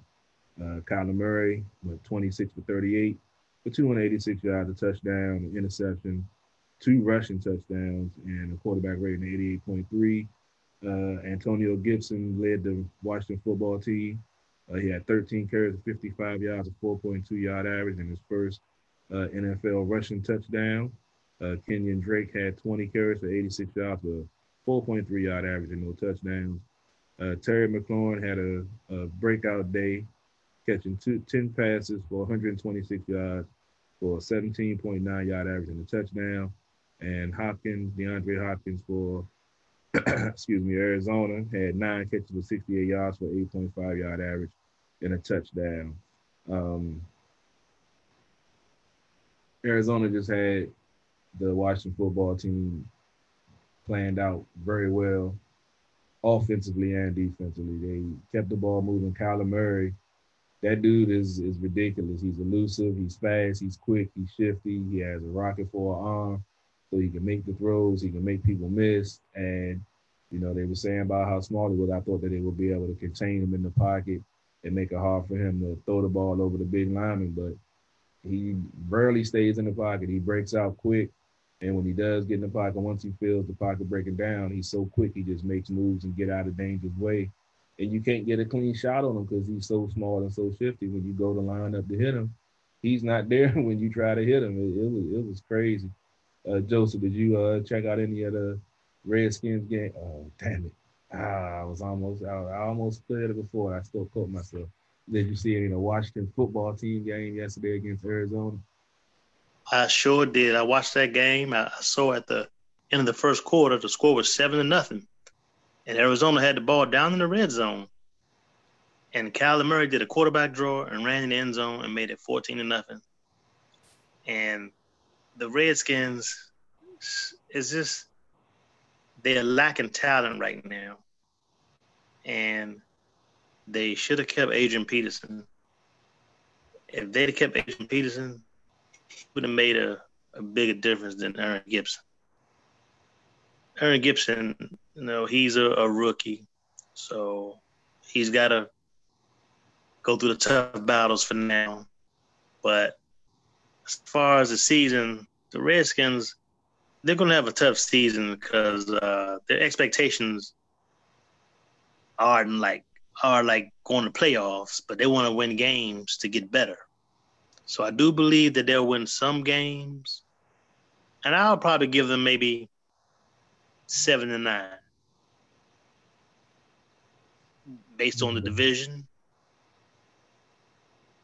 I'll say seven to nine, and I think maybe next year they'll be even better. Oh, That's yeah, what I, believe. There, there's potential. There's, you know, there's going to be growing pains, like Ron Rivera said today. It's going to be growing pains, and this is one of the growing pains games where they, uh, you know, didn't do what needed to be done and didn't perform like expected. Robbie, uh, you uh, said you have an opinion on this. Yeah, for sure. I just wanted to jump back on, um, but uh, yeah, it's I, I don't think the running back position was the reason they lost personally. I, I understand the value that Adrian Peterson brings, but the thing is, is he gets better the more snaps he gets. And we're trying to see what we got with some of these younger guys. And we need to kind of split time. We need to kind of have a multi-back system until we figure out who's going to be our workhorse. And I just think that I love Adrian Peterson. I think he was a great player for the Washington football team, but it's, it's, it's time to let him go to see what you've got with some of these other people and to try to develop talent and for your future because this is a rebuilding year in my mind. So you got to rebuild from all the positions and see what you got and see what needs to be changed under this new system. And I just, for me, I don't think the the running game was spectacular by any means in that game. But I think Arizona is a really, really good team. I think you would have had to play a nearly perfect game to win that game uh, for them. I, I don't think it was anything that the Washington football team even did necessarily badly. Uh, there was a couple of mistakes that they made, but they've I, I think Arizona is going to do big things this year. I really honestly feel that way. I, I think that they are really strong both defensively and offensively. I think they've got lots of weapons. And uh, I mean, that quarterback is scary with his ability to run. I mean, I remember watching him in college, and he was just, you know, he was a beast even then. So I don't know. I it'll. I'm curious you know, the first week I thought the Washington football team wasn't as good as some people were saying. And then this week, I think that they're not necessarily as bad as some people are saying. And at some point, we're going to see what the real team is. And uh, it's going to be interesting to see week to week the progression. And just like I was seeing online, people were hammering our quarterback saying he was missing some throws and we don't have time to develop him. And is he really this coach's guy? Well, he went through training camp. The coach had a bunch of options. This is the guy he thought would give him the best chance. And we got to give him a couple weeks to develop into the quarterback we hope he could be. But uh, you know, people always already want to throw in the towel and want to switch to a different quarterback, or you know, um, it, it's interesting. Uh, it's it's one of those things. It's like I can't get too high or too low with this team. I just think that they're somewhere in the middle. Man, you got to stay medium with it because this team, like I said, no preseason, new offense, new offensive coordinator, second year quarterback that didn't have that much experience in college. You're going to have growing pains. You're going to have games like this. Like he didn't turn the ball over, but he didn't do anything stellar to win the game. So I mean that that that comes with you know getting more experience and like you said, Arizona has a quality defense that you know can uh, wreak havoc on the quarterback. They were giving pressure. They had four sacks. Uh, the Washington football team had three, and um, it, it, was uh, it was just uh, you know a talented team beat a team that you know has talent but hasn't put it together yet, and the offense is still trying to find it. So, just to give some more quick stats, more breakdown of this game. Um, first downs, Washington had 19, Arizona had 22. Third down conversion. This was the telling stat. The Washington football team didn't get a, first, a third down conversion until I believe late third quarter, early. They didn't get one until after a fourth down conversion. Yeah, they got actually got a fourth down conversion. Well, one Before they got a third down, I just they got a third down. Wow. Yeah, they were four for twelve. Wow. The. Arizona, but remember, Arizona did have the number one third down conversion defense in the league, only giving 18% anyway. They uh, went four for 12, which is 33%, but you know they didn't get those till late. Uh, Arizona was seven for 17 on third downs. Uh, Washington had 117 rush yards. Arizona had 160. I mentioned Kyler Murray had two rushing touchdowns. and he had like maybe 50 or 60 yards rushing. Um, passing yards, Washington had 199. Arizona had 278. Uh, Washington had 316 total. Arizona had 438. Um, penalties, which was, you know, some of the Washington's problems in the first uh, drive with Arizona. They were driving, but they were bailed out by some penalties. They got some penalties on their own, but Washington bailed them out also on a few times. Um, it was six penalties for 42 yards. Arizona actually had more penalties. They had 11 penalties for 97 yards. Uh, the time of possession, which is always a telling stat, Washington had 26 minutes and 15 seconds. Arizona had 33 minutes and 45 seconds. So it's about ball control. Um, turnovers also um, played a key role, which was one of our keys to victory. Than no turnovers, and uh, you can't give a potent offense more chances, and you can't, you know, offense not show up until the fourth quarter. I think you're going to win games all the time. Uh, Joseph, did uh, what did you take away from the defensive side of the game? It was like Arizona just, you know, whatever the Washington football team was trying, they had something for it, especially with, you know, that crafty veteran Larry Fitzgerald in the slot. Now he was like finding the perfect spot to sit in, and it made the perfect move to make the guy miss. Just like he knew where the guy was going to be, and like he was in the matrix and shit. Yeah, he did find a lot of good spots, but I think that when the Redskins were in coverage, they had containment, but Kyler Murray would see that they were covered. He would take off and start running. So I think that maybe the Redskins had a spy something on Kyler Murray. They probably could try to contain him a little bit, but it's kind of hard to stop a guy like that though because he's a tremendous athlete. And with the addition um, of DeAndre Hopkins, it just makes them even more better than they were last year. But I must say that you know the Redskins they do have the coach, they do have the quarterback, they do have the wide receiver. I normally call that the big three. So those guys are the ones that's you know going to make the team better. So everyone has to grow around them. And on the defensive side, Landon Collins, you know, he's the motivator in the secondary. He's the one got to step up and show leadership to the team. And as far as up in the linebacker area, Kerrigan, think Kerrigan is like the, the older guy around there, so he has to kind of get those guys going up in there um, as far as the defensive end. And Chase Young, he's up and coming, and he will be great. He's starting off, you know, great right now, so he will be great. So they need a few more key components, and I think they will be a a better team here, uh, you know, very soon.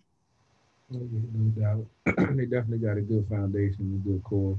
It's gonna take a little time to get it all together. Yeah, Chase Young, he has a two and a half sacks, five for the lead in the league. Uh, Washington football team leading the league with sacks with 11. Uh, defense is still top in the DVOA. Uh, I'm not even gonna go into that. Go look it up. It's on. You can Google it. It, it breaks down all the defensive stats, and they're still technically, you know, listed as number one. Uh, excuse me, stat wise. Then they have a Cleveland Browns team coming in, where they're going to next week to face. They uh, defeated the Bengals last week. Bengals aren't that good. I believe they put up like 35 on them. So, got to definitely going to have an interesting uh, Washington football team breakdown. Probably do it again Friday. A little 15 minute show, real quick, just breaking down the stats and the numbers between the teams, and then we'll do the pregame show on Sunday. 30, 30 minutes before kickoff, and then we should have a post game show. Also, uh, Joseph, I appreciate you taking the time to break down the fantasy football and uh, talk some football with us. Uh, I give you a parting shot since you're still, you know, Ben Roethlisberger, you know, did put some points up for me. Uh, I'll let you talk about your Steelers real quick before you get up out of here. We great getting into some NHL talk. Um, the Steelers, I'll say that sometimes they scare me because they allow teams to hang around when they can put teams away. And Diontae Johnson is our third round pick, which is his second year playing. Last week, he muffed a punt against the Giants, and the Giants got three out of that. The defense held that up. Then yesterday, on the first possession, he runs a reverse and fumbles that. So you go from first and 10 to second and 18. So once he gets himself together, you know, I think he'll be one of the great receivers of all time. I, I do believe that. But I'm, I'm waiting on Thanksgiving night because in order to get to the top, you got to beat the top teams. So Thanksgiving night, Lamar Jackson and the Baltimore Ravens come to town. So that's going to be the game that I'm really going to be looking forward to seeing. I know that's right. Go Ravens, but you know, but that's, but you know, yeah, here nor there. But you know, I, I had to represent since I do. I know I don't talk about them on a Washington football show very often. I do follow the Ravens pretty closely, and I root for them every Sunday as well. So uh, it'll be a tough matchup for sure on Thanksgiving. Thanksgiving is gonna be a tough day for me. You got the Ravens, Steelers, and you've got uh, the Washington football team playing Dallas in Dallas. Uh, so um, it's going to be uh, quite a, a, day for sure, at least in my house. Got to get my plate early and get back home, so I'm not interrupted by nobody. yeah, that's a rivalry day right there. That's a rivalry day right there. Yeah, that's like three or four plates, and you wrap them up, and you get out of there as soon as possible, so you get home and warm them back up, and just sit there and watch football all night. Well, first time we're doing it at my parents' house too, so it'll it'll be interesting. We'll have the whole family there. So Liz is cooking here, so at least they're only thirty minutes away. So there'll probably be a little bit of time between games. Probably when I'll make the, the move back home. So are they all Raven fans? Uh, they're all Washington football fans, you know, Redskins fans, and uh, yeah, so uh, they've been uh, die. They they got me into them uh, when I was a kid. I was born during uh, uh, a Redskins Cowboys game, so for sure. Oh wow. Yeah. Uh, yeah, you. That rivalry that it, it runs deep. It, it's uh, it's gonna be weird not calling it Redskins Cowboys, right? You know, so it's a it's a strange time that we're living in. So yeah, I, am just, I'm just trying to figure. I just want to just figure out. I mean, they say that they don't want a last name. They they are enjoying winning, but I feel like they should just go ahead and give a team a last name. The Washington football team, it just sounds, you know, this is like an ordinary name. Just a oh, that's it's, the Washington football. It's just temporary. Everything's up in court right now. By next year, they have a new mascot. A new Maybe the, co- the the owner said that if people love the Washington football team name as it stood, I mean, he, he would be okay with it. I mean, he, he he couldn't keep it, and if he does, I won't be mad. I know? won't be mad either. It's actually grown on me. I have to say, originally I was like, "That's the stupidest idea. They have to have a name." It's grown on me. I, you know, I, I, I like soccer, and it sounds like a soccer name. I know a lot of people don't like soccer that like you know American football, but I like both. So for me, it's like eh, whatever. Like every team has a mascot, right? It kind of makes us unique in, in some ways. Um, you know, I, I, am not too I'm not too hard pressed. I mean, my, my top pick, real quickly, is the Warriors. I think it would be the best. I think Washington Warriors alliteration could bring back some of the traditions. Uh, it would be the continuation of Boston Braves, Washington Redskins, Washington Warriors. It just it, it makes a lineage uh, I also like uh, the Red Wolves and the Red Tails. Both of them are be fun. The Red Wolves. Yeah, I, I, will howl after a touchdown, right? Let's go for it. Like, oh, whatever. I, I, see, the Huskies would sound good, but that's a college name. Right. Well, the, the, Red Wolves is actually a college name. That's why they're in court, you know, trying to get the trademark rights to school, I believe. Uh, I want to say out Utah, Colorado. Ar- I think it's Ar- Arkansas State, maybe. It's a couple of different teams that have it. That's why it's in litigation. So it's not going to be Washington football team forever unless he decides to keep that. So with the trademark and all of that stuff, it might be better just to say Washington football. Then he ain't got to worry about paying copyrights and trademarks and all that other stuff. So I mean, honestly, I don't care. It makes no difference to me. It's, It- you know, it- it I'm is still going to watch my team play every Sunday and root for them to win. That's all it will come down. It is Arkansas State. I don't I don't even know why I know things like that, but it was Arkansas State. Yeah. Also, quick update on the Monday Night Football game. Uh, Saints are knocking on the door, trying to score. They're already up three nothing on the Raiders. They're at the two yard line. Kamara just uh, tried to get the edge and couldn't, and uh, hit the cornerback so hard he slid under the the camera uh, thing, and he hasn't moved. So hopefully he's okay, but he looked like he might be hurt. We got I got a couple other quick scoring updates for us. The Nats are up 3-1 over Philadelphia, and currently the bases are loaded for the Nats with two outs. So it's a uh, kind of a pressure situation there to see if Philly can keep it a, a two-run game. We're at the bottom of the sixth. Uh, the first one was a ball, again two outs, and then uh, the power play for Tampa Bay with nine minutes left in the first period uh, against Dallas in Game Two of the Stanley Cup, which is what we're going to be talking about next. But I just want to uh, thank our special guest, and uh, I enjoyed having you on talking some football with us. Yes, Robbie, it was it was great. It was really really great. I, I feel famous. yeah. Hey man, that's why we do it. We do it because we love it. We trying to get to that mainstream platform so folks will be tuning to us for their sports news and entertainment because they know these other folks out here ain't know what they talking about. But as always, Joseph, appreciate it, man. We definitely gonna have you back on. Might see if we can get you on every week if possible. Talk some fancy football before we go into our football segment.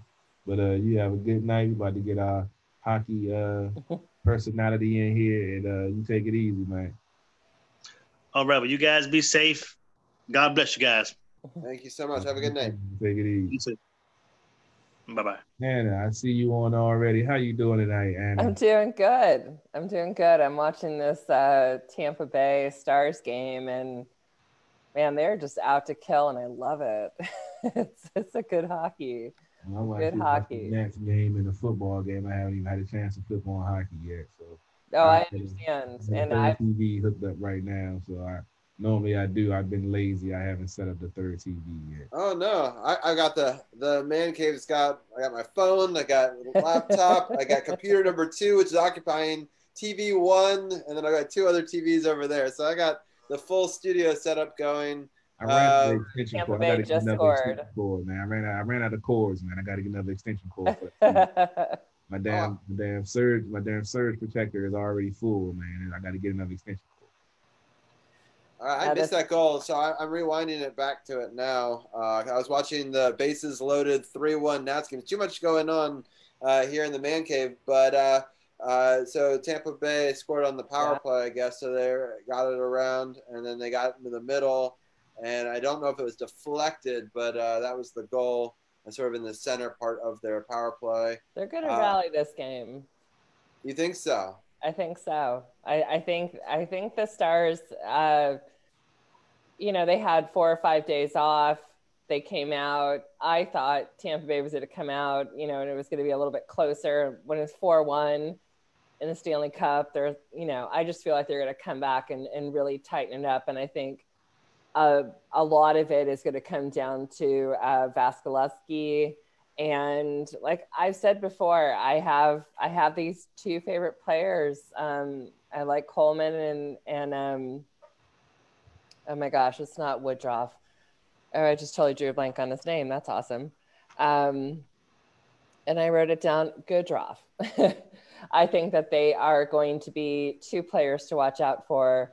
Uh, and I don't know, like I'm so torn because I love both goalies, but Yeah, I'm kind of torn in this series too. yeah. Um, Well, well, let's get in this series in a little bit. Let's talk Sure. really briefly. Rewind back to last Monday, Absolutely. and uh, Dallas uh, had one more game with Vegas. We didn't know it at the time that it would be their last game, but I kind of want to set the stage where we were while we were watching it. Um, Dallas was losing, right? It wasn't, yeah, and they uh, it looked like the Golden Knights were gonna potentially flip the series and maybe go on a run there. And what we were saying was they had not scored any goals yet. And what we talked about was when Dallas turns it on, it's like three goals just pop out of nowhere, right? So it's, not, it's not like they score once or even twice. It's like boom, boom, like boom. like- boom, boom. Yep. yeah, and that's exactly what happened. Uh, that's exactly how they came back. And uh, so break that uh, down for us. And uh, and that i mean to me i unfortunately i didn't break down all the goals but it was uh, quite awesome for me to write that last week last monday that the stars eliminated the knights uh, with the four win series win and then a spot in the stanley cup but you know what i will say god they earned it they like this is a team that came i think a lot of people doubted um, in the beginning, didn't think they had the potential, thought they were, you know, kind of, um, yeah, whatever kind of team. They came out, they played 60 minutes, they played tough. Their goalie's fantastic. The team just came together, and it wasn't all new players. You know, you have your Benns, your Seguins, you know, you have some guys there who it was just, just their time. And then you have an awesome, like, you know, rookie guy who scores all these hat trick, who scored the hat trick and everything else. So I just really feel like the Stars they earned that spot. I felt like, um, unfortunately, the series with the Knights seemed more of a physical game than a skill game, if that makes sense. And I feel like the Islanders. Um, Lightning series, was much more impressive. yeah, I, I definitely agree. And um, yeah, I. Uh, oh, Carol, do you have any thoughts on uh, on that series before we get into it? Well, the Dallas uh, Knights Dallas series. Golden Knights. Yeah. That was, uh, Dallas just you know, that's like I say, they, they're a good solid squad that has their own style of play, and like you say, they put up goals quick when they do score, and they play solid defense. And um, yeah, I wasn't rooting for them. I wasn't rooting for the Vegas Golden Knights either, but you know the way they you know beat them four to one, you know, kind of convincingly. And then with the Islander series, you know, went to overtime. In uh, game six, I was I was rooting for the Islanders and Barry Trotz, but unfortunately, Tampa was able to you know put it away. Uh, they're currently, uh, like I said, they're up now. They're down in the series one nothing. So, yeah, it was uh, some good Stanley Cup hockey going up until the finals, and uh, I haven't been paying this close attention with football season starting, but definitely going to probably flip the game on in a little while once this Nats game is over. Sounds good. All right. Well, the other side of the bracket was way more interesting, right? you know, so I mean, I'm I'm happy to just kind of move past that one, and we can talk about this incredible Islanders series uh, with Tampa Bay. I really thought the Islanders had a chance to bring this all the way back, right? And uh, they really played Tampa Bay much harder than expected, including some really exciting games that could have gone either way. Yeah. Um, I think we have two games, right, that we need to break down in that one because, uh, you know, so do you want to go back and just really quickly break those two games down and then Sure. we'll talk about the one game in the series that's happening? Yeah, so now that we can celebrate that the Knights are out, Right. and we know that the Stars are in. So on Tuesday, the Islanders came back in double overtime. And I think that, I don't know if you had a chance to watch the game, it was uh, definitely a fantastic hockey. It was so exciting. I kind of was like on the edge of my seat. I'm like, who do I want to win? you know, it's like, I, you know, yes, there's a Barry Trotz side, but I've been kind of pulling for the Tampa Bay. So been a little bit torn here and there, but um, they did win 2 1 over Tampa. But then on Thursday, Tampa Bay um, sealed their place at the Stanley Cup, winning the series 4 2. And we just have to say, you know, hats off to Barry Trotz for his coaching. And this was a fantastic series to watch. It was, I mean, I know I have my gripes with um, Clutterbuck, but bottom line, those players on the Islanders are no joke. They are skilled.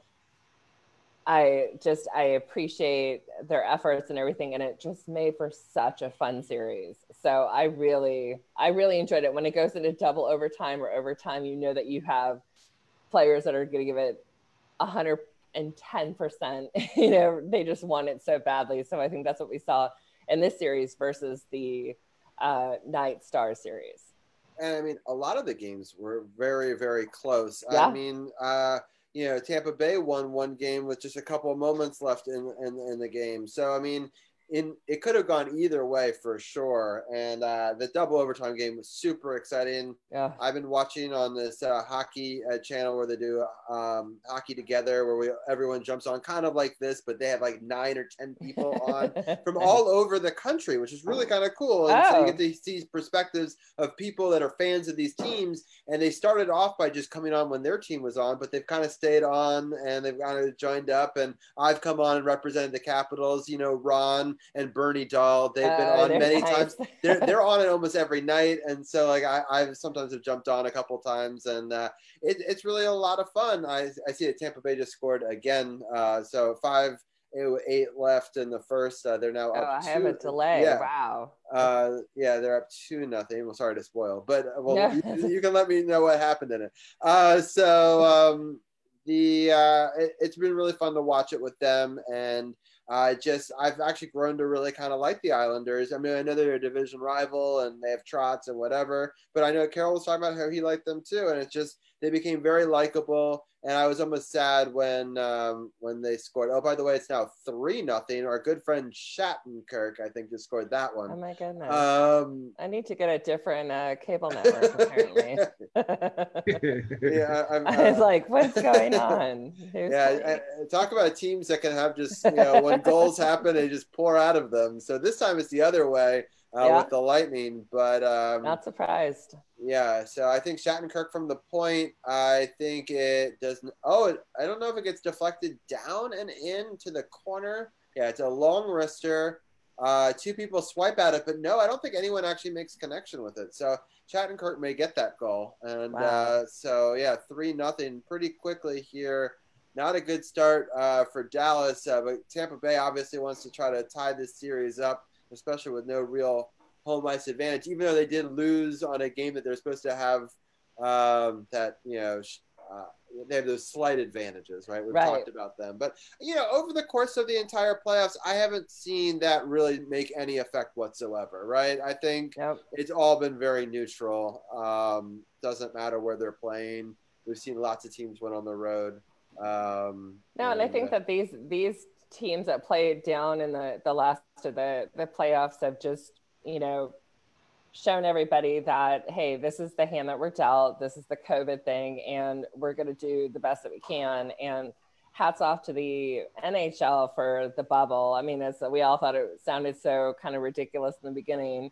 Uh, but no COVID. They were able to play. They did the best they could with the sound effects and uh, and all that kind of stuff. But in the end, you have athletes that just want to play um, to win, and they just want to win. You know, whether it's Stanley Cup or whatever it is. And I think that that's just fantastic. So I've been impressed, and I think that I knew Tampa Bay was going to come back. I felt like they're they're not going to take that win or excuse me, the loss yesterday or two days ago from the Stars lightly. They would come out just like this is it, and that's exactly what you need to do in the Stanley Cup.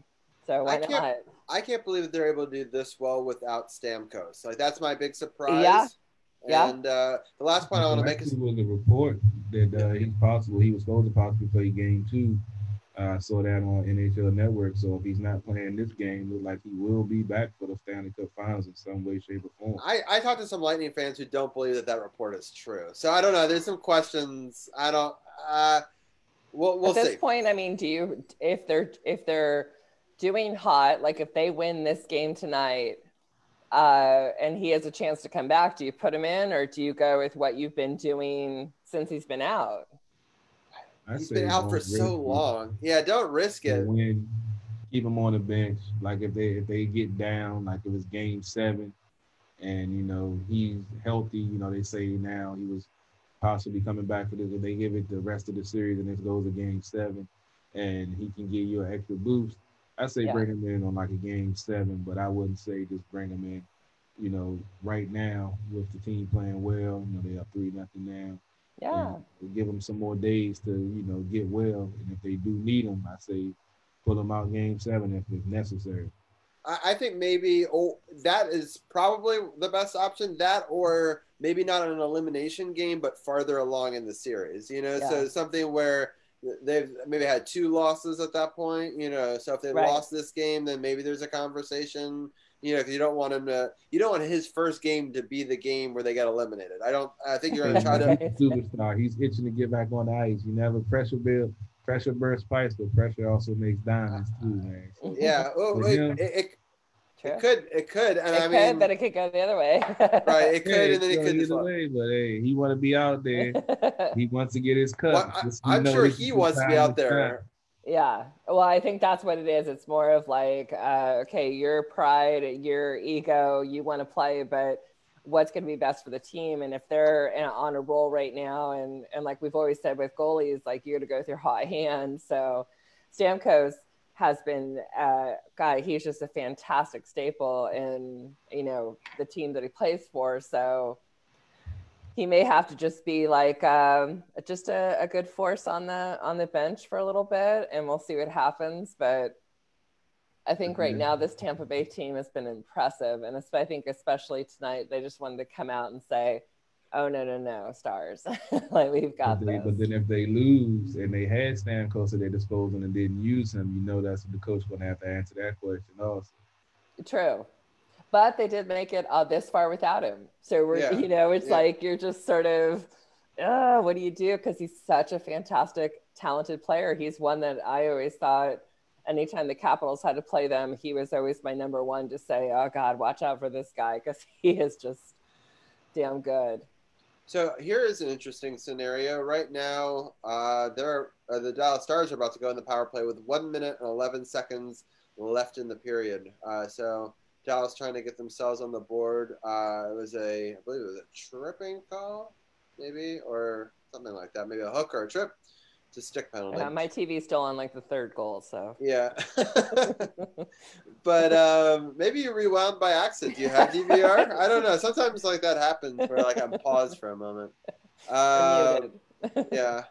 Um, but yeah, it's it's interesting for sure. I, I'm excited to see Tampa Bay definitely put a puncher's, you know, you know, come back and really make this a series. Uh, and Brayden Point was the one who scored that first power play goal for them. Uh, that was what's really important. They've been lacking at the power play, and that was the thing that they really needed from Stamkos. So if they can produce on the power play, I don't think they need Stamkos. But if they can't, which they were having trouble with that, yeah, and I think that that's a real person that you can add, yeah, to that, and maybe you can somehow juggle lines where you don't put him in all the time, and you use seven D, and then you have a couple extra forwards, and you can slot a couple different people, and you use him in certain situations where you come in and maybe he's just on the power play, and a couple of other ones, and you kind of wean him in that way, where you're not putting him on like a top line or yeah, you know, even it seems crazy to put Stamkos on a third line, but it's been a while since he's played. You know, I think Yeah. That wouldn't be That might such be a a boost. That might be a boost for the third line to get him out there, and you know, you drop somebody from the third line to the fourth line. But uh, I mean, you know, it, it depends. Like I said, that's just you know reaching if he is healthy, but they're playing well. I think the coach might you know sit him out and stuff when it comes to a game seven. And you know he's been skating well. He's been practicing with the team off and on. You know during the days off or whatever. Fresh legs. and I say let him play, but you know it all comes down to the coach and the and the team. You know the coach is going to definitely hopefully get some input from the team also. Yeah. So I mean, they're playing well tonight. Just see where it goes from there, and then maybe it won't even be a Stamkos question if they you know get the momentum this game and keep on pushing. right. Dallas, speaking about momentum, though, is losing momentum quickly on this power play. They are falling short. There's now 14.2 seconds left in this first period, a minute and three left in the power play, and they didn't get a clean zone entry. So that's going to be uh, just outside of uh, the defensive zone for for Tampa Bay. I like how he just upended a Tampa Bay player, just tripped the heck out of a guy behind the scenes during a. Uh, um, uh, face off, and they just didn't call anything on that. So uh, that's pretty hilarious. Um, all right, two, one, and that right there is the end of the first period. A little bit of chippiness, a little bit of uh, you know them chirping at each other uh, at the end of the period. There, that's to be Typical. expected. You know, the Stars need to try to get something going here in the second period for But sure. there hasn't been, um, you know, the uh, the fights, and I think we saw more of that in the Knights, you know, series. And I you know, and of course I like I put that more on the Knights, but it it's just this this is one of those things that like you appreciate when there's not a, a whole lot of um, you know sin bin minutes, and then it's just like guys out there who just will kill for the Stanley Cup, but they're not going to you know drop the gloves and do something stupid. Um, so I think that that's always appreciated uh, for fans to see, and I think that I don't doubt that you know these guys are to come back. I, that Dallas will score in this second uh, for sure. But I do think Tampa Bay is just out to say, hey, listen, we're not. We gave you you know, a couple days ago, but we're going to take it tonight.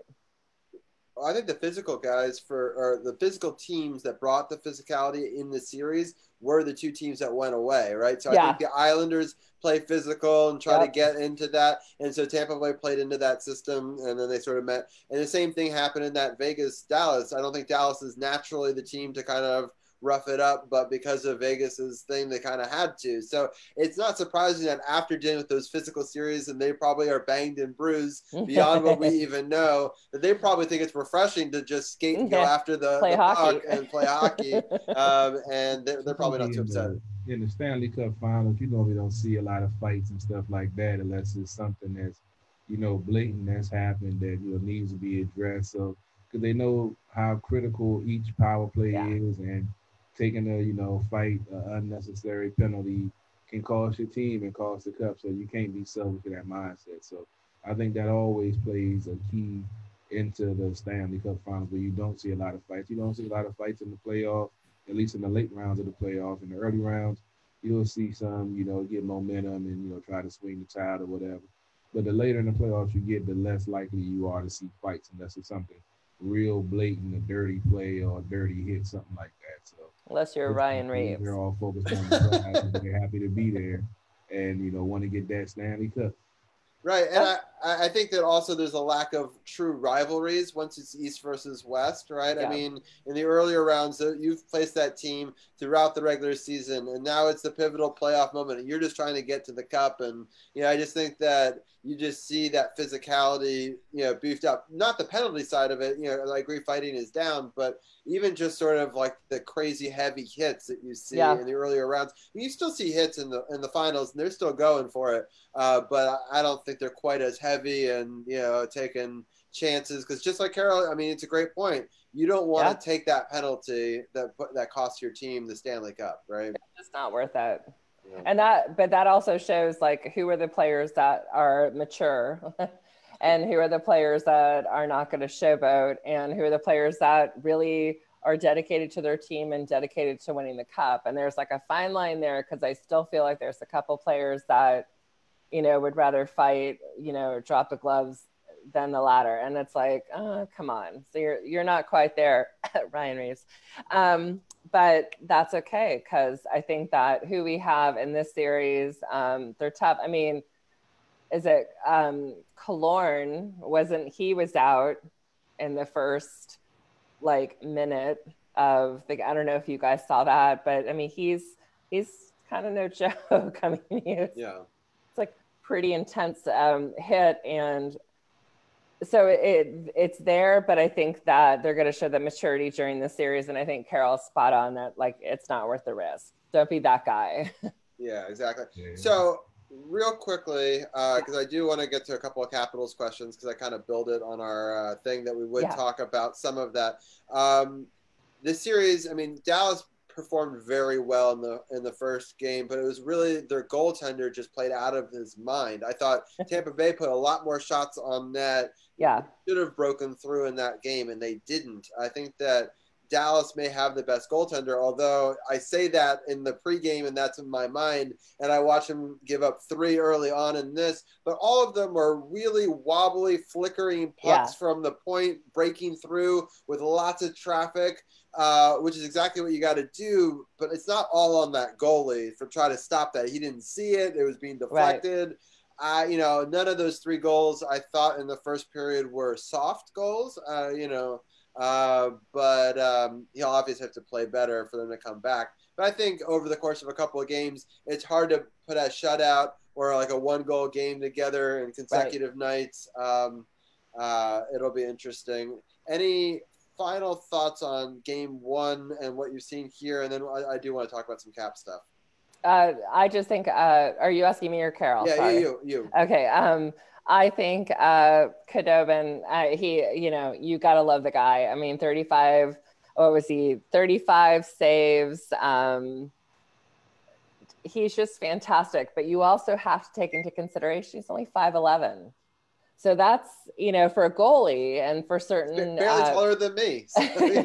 certain hockey players, it's like you know he doesn't have that height that's you know going to take up the entire you know post and stuff like that. So um, I just admire his spirit, and I think the team backs him up, and I think he just has a good vibe and appreciates you know everything. Oh, everything about what. So now I'm distracted because I was like, I oh, there's a dog. Know. Well, she wanted to be in the frame, so oh, you know. sweetheart. Yeah. Um, but I feel like you have two goalies that you just can't, uh, you know, not acknowledge and not respect, and you know, know that Tampa Bay and the Stars are going to give it 100%, and their goalies are to just be admired, respected, and and cheered on, and I don't know. I just think, but there's something about Khudobin. I can just, I just have a soft spot for the guy. yeah, I I think I could like easily him. root for either of these teams. I have friends that like both of them, both people back in Texas. I have a friend that's a diehard Tampa Bay fan, somebody that was really nice and rooted for the Caps. You know, when uh, they were eliminated by them in 2018, which I thought was really classy. So I kind of like feel like I owe him one. You know, and Right. so uh, so you know, shout out to Pat for that. But you know, it's. Uh, uh, you know, it's tough. I wouldn't be upset either way, and I'm just excited for a fun series. And I think that's kind of a really cool way to look at it. I don't know how billable it is outside of the, the diehard hockey fans. I don't know if people are tuning into NFL and these crazy NBA conference finals. And, you know, hockey's always kind of fourth, and you know, so that's a little bit tough. I thought, oh, they're gonna get the cup before the NBA finals. Maybe they could draw extra ratings somehow that way, but the Right. Western Conference NBA playoffs might be higher rating than the Cup Finals, which I understand. You know, but I I've enjoyed it at least, and so oh, I I'm- have too, and I, like I said, I have it on now, and and I'm excited to to come back and talk to others that appreciate it, Yeah. regardless of who else is watching. yeah, sounds good. All right, so the two big news stories that we started at the very beginning of the show, and we'll use it to kind of uh, round out the entire uh, show here. Obviously, Peter Laviolette uh, is the coach for the Capitals. Uh, he signed a multi-year deal. Uh, I haven't gotten the final terms, I don't believe. Um, at least I didn't have them in my original document.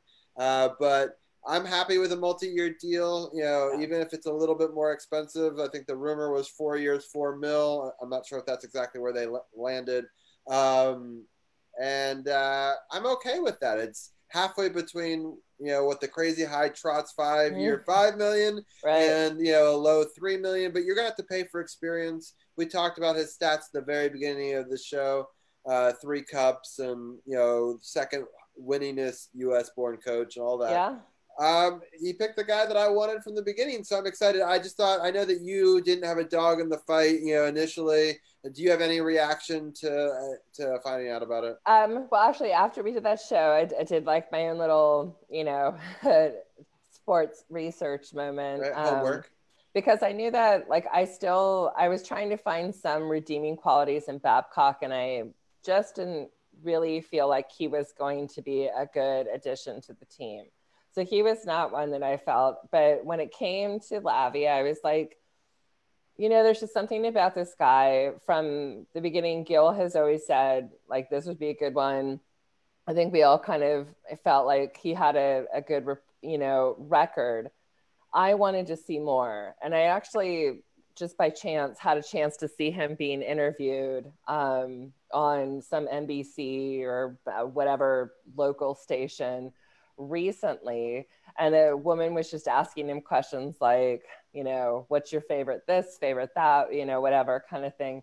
And every answer he gave was so genuine and so relatable. And his story about talking to Alex Ovechkin and how he was almost starstruck to be coaching someone like an Ovechkin really just made me think, okay, I feel really good about this guy. Like I feel you know, obviously on camera and and whatever he is, uh, he's going to say all the right things, but it wasn't forced. It was very personable.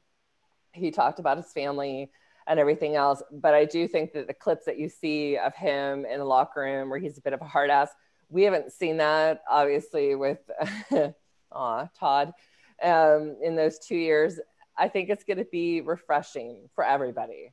And I, I like think that we, we have a hard ass coach from you know the Predators, right? That worked Yeah. the last time, and you know maybe you know roll the dice and have it work again, right? and why not?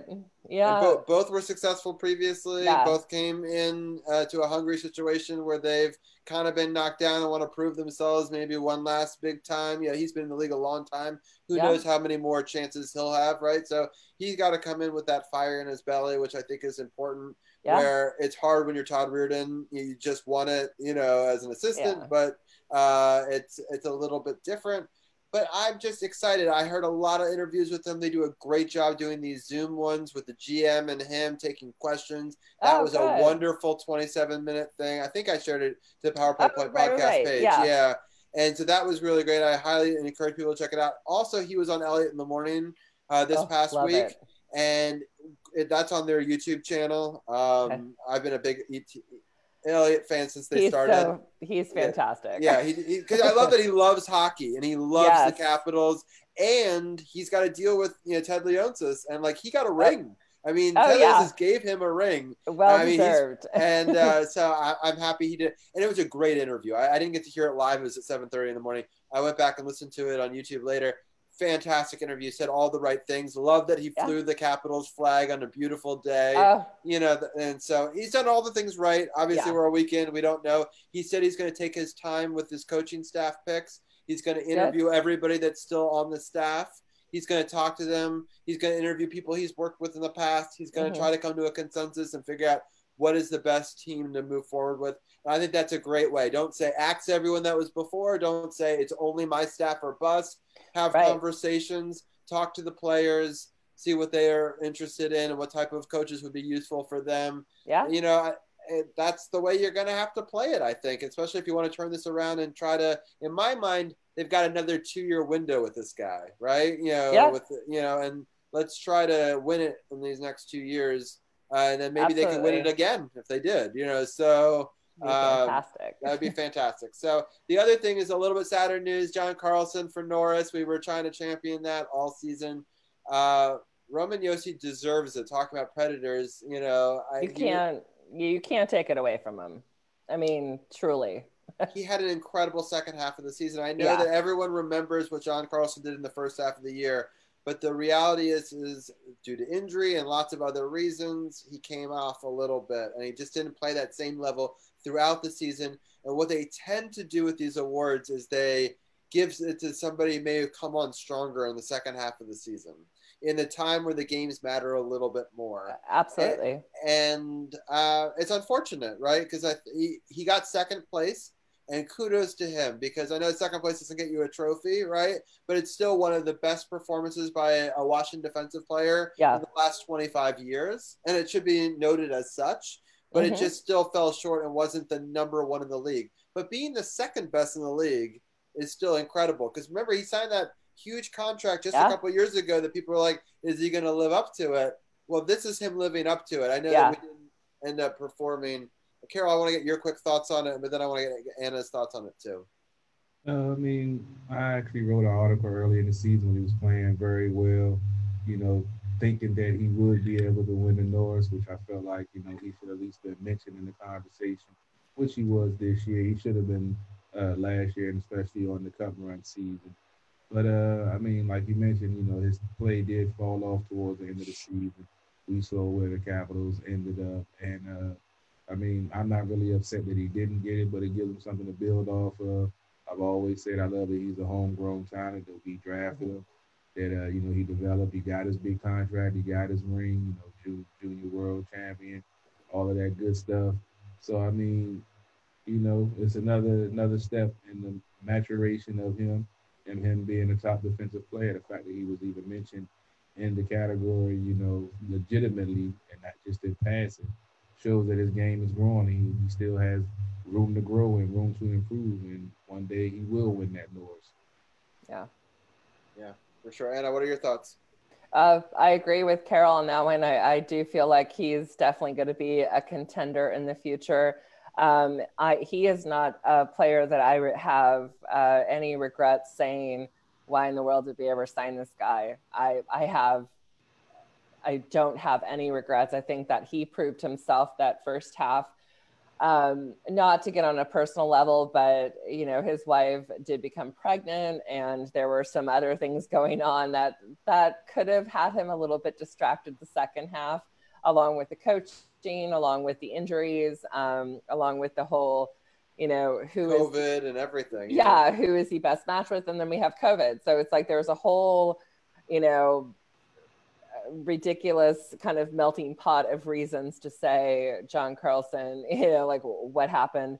Um, I think I think that we will see him being nominated again. I don't think that um, you know he's a player that we're not going to see excel. You know, coming out next season. Um, and I do think under this coaching, I think that it's going to hold him to a higher standard and we're going to really see him you know come out and say okay yeah this is it this is john carlson and this is him consistently through this season not just that first half Right, and I, one thing that I'd be very excited about seeing is his maturation on the defensive side. I thought his points per game and stuff like that were great early right. on, and that's why everyone was talking about him because for some reason it's an offensive defensive award in people's yeah, yeah. mind, right? Uh, I think it should be best all around, and I think that that's actually what it says, but that's not what they seem to vote on, right? right. Um, but this year, I, I think the winner had a bit of both, right? So I think if John Carlson wants to win next year, I think if his defensive game, because now he played the most minutes on our team, so he's going to have potentially the most turnovers, mm-hmm. right? So I, I understand that fundamentally, um, but if he could cut that back and still, you know, have a lot of assists, maybe not even have as many goals, but really be a stop down defensive player and have, let's say, two thirds the points, right? All right. I think then you have the, such an argument there that, um, and if it leads us to wins, right? If you were, you know, instead of at the tail end of the season barely holding on, uh, you know, we ended up winning the division, you know, by de facto, you know, but like, if he if we're running away with the division because he defensively is becoming a shutdown defender in addition to scoring some points, then it's really hard to you know ignore him in the in the conversation. Absolutely. So I think like the 75 point thing needs to just be like uh, low end of the totem pole, and and let's see all the other factors to to make him you know the the number one contender. Yeah, yeah. I agree. So he still has plenty of time to get that. He's only what, not even barely thirty, if that. So I mean, you know, his, his play did tail off, but he was playing solid defensively. He plays a 200 foot game. You know, he does a lot of back checking, does a lot of forward checking, mm-hmm. and you know he does play the power play, and uh, he does play. You know, not top tier, you know, defense, but I, I can't really say that he hasn't, you know, stepped his uh, defensive game up and have improved. I mean, does he still have room to grow? Definitely, everybody does. But right. I feel like his defensive play, you know, in each zone, neutral zone, offensive and defensive, is you know one of the top in the uh, league. Unfortunately, like you say, his performance tailed off toward the end of the season, and you know, like I said, I'm not really mad that he didn't get it, but you know, he still has something to shoot for. Right, and so, some Caps fans who just saw his stats at the first part of the season and heard all the talk saying that it's like a travesty right now. I already saw some boards are blowing up, being like he got robbed. I was like, I, I mean, you.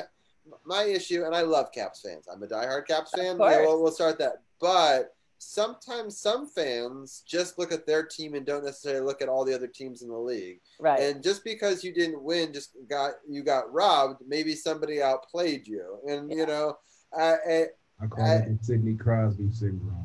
Right. Yes. that, very true. And uh, you know that happens with so many teams and so many fan bases. So it's not yeah. something that's unique to Washington. I hear about Rangers fans doing it all the time, and plenty of other ones too. And it's it's sad, right? Because I understand that you have got rose-colored glasses. I love the Washington Capitals. There's Washington Capitals stuff currently all over my room, right? So you know the. I, it's I get that, but I also saw highlights from other games, and and I agree with you, Carol. He played defensively at times great, Yeah. and he was put into a lot of situations that maybe he shouldn't have been with some of the pairings and, and some of the time on the ice and what he was expected to do, uh, especially because uh, we don't have an Orpik and a Niskanen and some of these other players that were in that 2018 run. Uh, so he's got to be got to be that veteran leader. And you were dead on, by the way. He is 30 years old. Yeah. Uh, so I, you know, he has time for sure. Uh, hockey's a different sport than other ones. You could play until you're 35, even if you're maybe 40. You know, uh, but defensive players they can lose a step, so they, they tend not to play quite as long into their.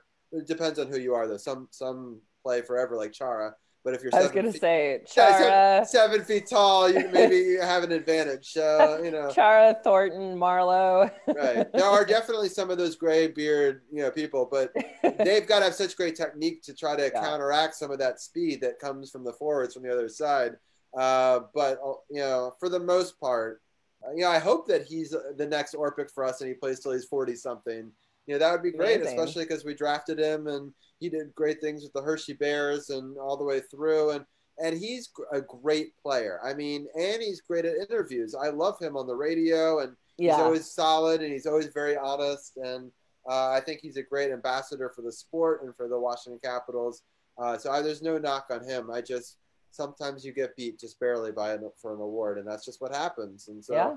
Um, I think that's an important thing to take into consideration. Uh, sometimes people are quick to being like, "He got robbed." Well, of course, uh, and then when you look at who the who the player is and who what team they come from, it's like, whoa, you know, and then it's a bigger deal than it needs to be. And it's like sometimes it just comes down to statistics, and you have to look at the whole season up until COVID. And you know, Carlson didn't have wasn't so great those January February time. So what Yeah, can you do? But second place for us um, is the best we've finished in a very long time. I, I don't think Yeah. anyone's finished this high since you know Mike Green probably in voting. You know, I can't think of another one that would have been you know up there. You know, for Right. Norris Trophy. So uh, Tampa Bay's on the power play again. Their first one. Oh no, so Dallas's power play lapsed. Now Tampa Bay is back. They're two for three with five shots. Um, and uh, so uh, let's see if they can uh, get another one here. So again, it's three nothing just in the beginning of the second period. I did want to mention that the Nats are up five one over the Phillies now, uh, and they've got somebody on second base with one out now in the bottom of the seventh in that matchup. But I'm very excited for this series. Uh, I mean, it's it's going to be very close. I mean, Anna, I'll let you get the first crack at your thoughts on how the series is going to go. Uh, next, if it goes to a game six, game Yeah. six would also be next week.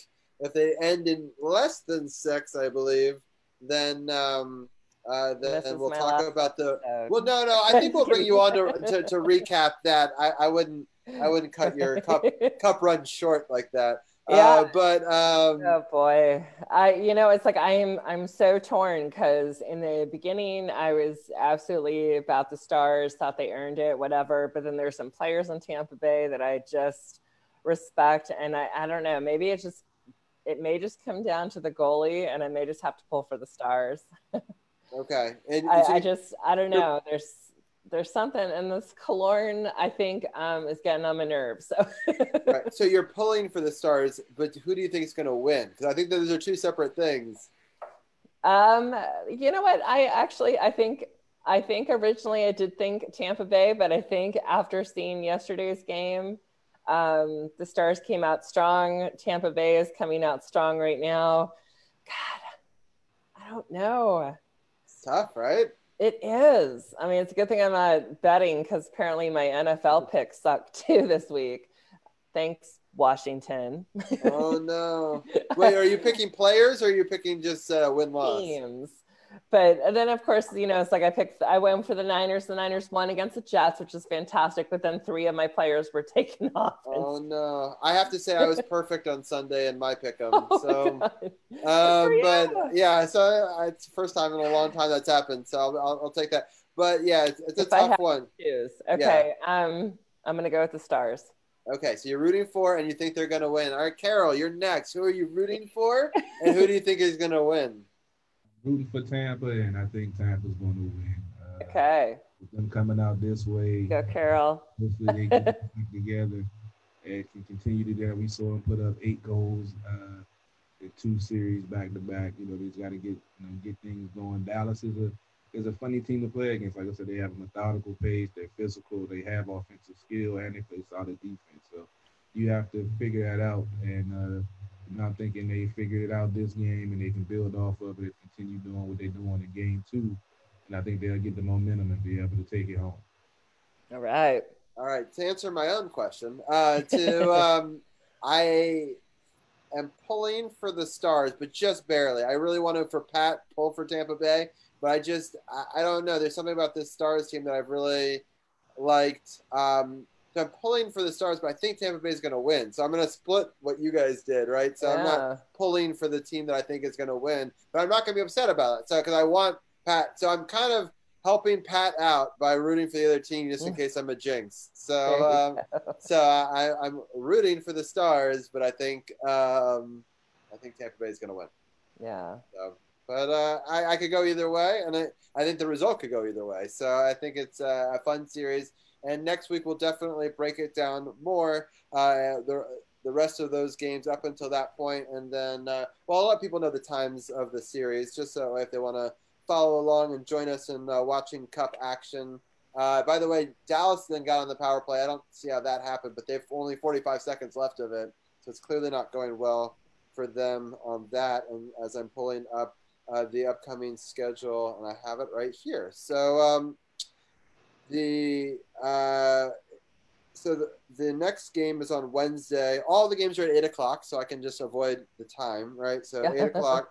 Uh, Wednesday, Friday, Saturday, Monday. So it's an interesting idea that they had. They wanted to avoid the NFL playoffs, which was Yeah. are the NFL games. Games. Um, and so like that was very smart of them, right? And they wanted to also not um, play during too many NBA games too. So they were thought they do Wednesday and Friday. They miss Thursday night football, and then but they're doing Friday, Saturday. So they're doing doing back to back games, which is That's really interesting.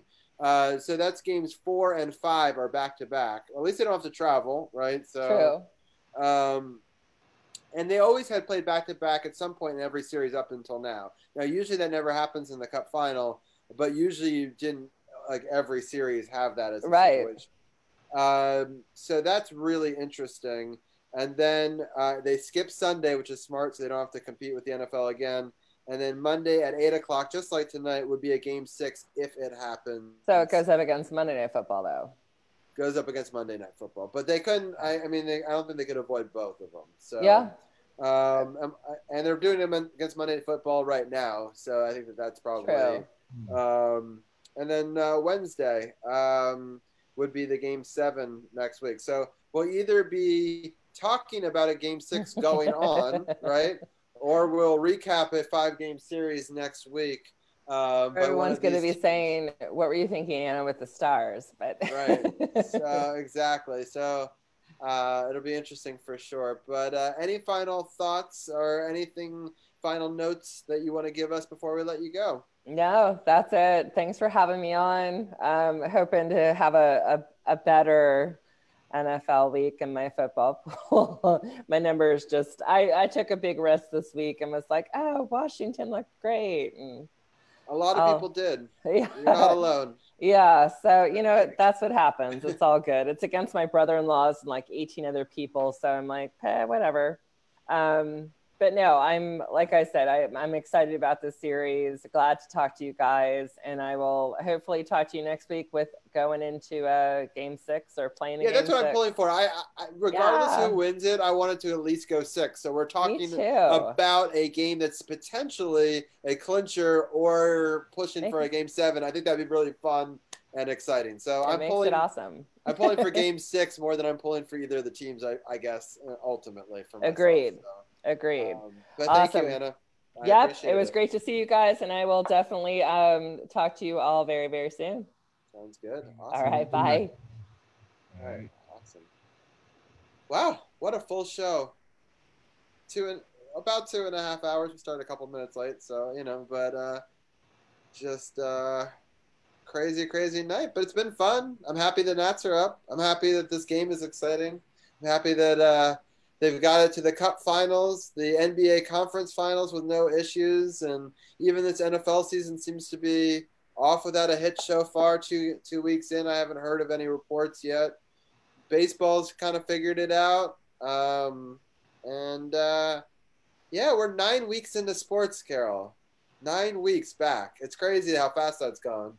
Um, Hey, man, you tell me I'm doing two, three shows a week, so I already understand, brother. I did what two yesterday, one today, one tomorrow, another one probably later on in the week. Who knows? But yeah, man, it's you know good to have sports back. I'm uh, watching the Saints Raiders game. Saints are up 17-7, uh, currently on defense. Vegas has the ball.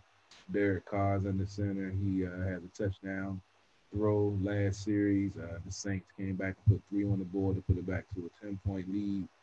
And uh, they, Derek Carr just completed the pass for a first down on a third and 10, looking to uh, get some more points on the board to bring the Raiders a little bit closer. Like Robbie mentioned, the uh, Nats are up 5 1, looking like hopefully things are under control in the seventh inning.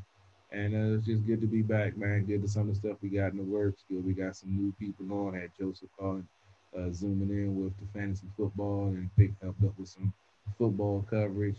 Uh, we just growing, expanding, doing good things, man. You know, got the Julie Donaldson uh, interview tomorrow. Uh, we haven't got the confirmation on time yet, but hopefully we'll be getting that soon. And uh, I, you know, I, I'll be uh, free out of Facebook jail at about midnight tonight. So you know, tomorrow I'll be posting about it and uh, getting everything ready to rock and roll with that an exclusive one-on-one interview. You know, we trying to do some things, and the DC sports media let folks know we ain't playing. So I'll be coming out of fresh out of Facebook jail with an exclusive interview tomorrow night. So unless things change, I'll keep you guys posted. But as of right now, everything should be good to go once I get the confirmation of time and everything. But should be good to go for tomorrow night. Make sure you check out the website, sportsothp.com. I mentioned earlier, got the Sports OTHP apparel gear, got the District of Champions gear. Click on the link for the District of Champions gear. You can order it. See, Robbie got the pillow. Hit me up, inbox me, hit my page for the Sports OTHP apparel shirts that I paired up with uh, Eric Kusa. Shout out to my man, the side, doing some nice things. Fall line coming soon, hoodies, sweatshirts, hats, all that good stuff. Got some things in the works. So just stay tuned. Got so much more to come. DC Sports without the politics. It's not just a catchphrase. It's not just a motto. It's what we do. And I'm out.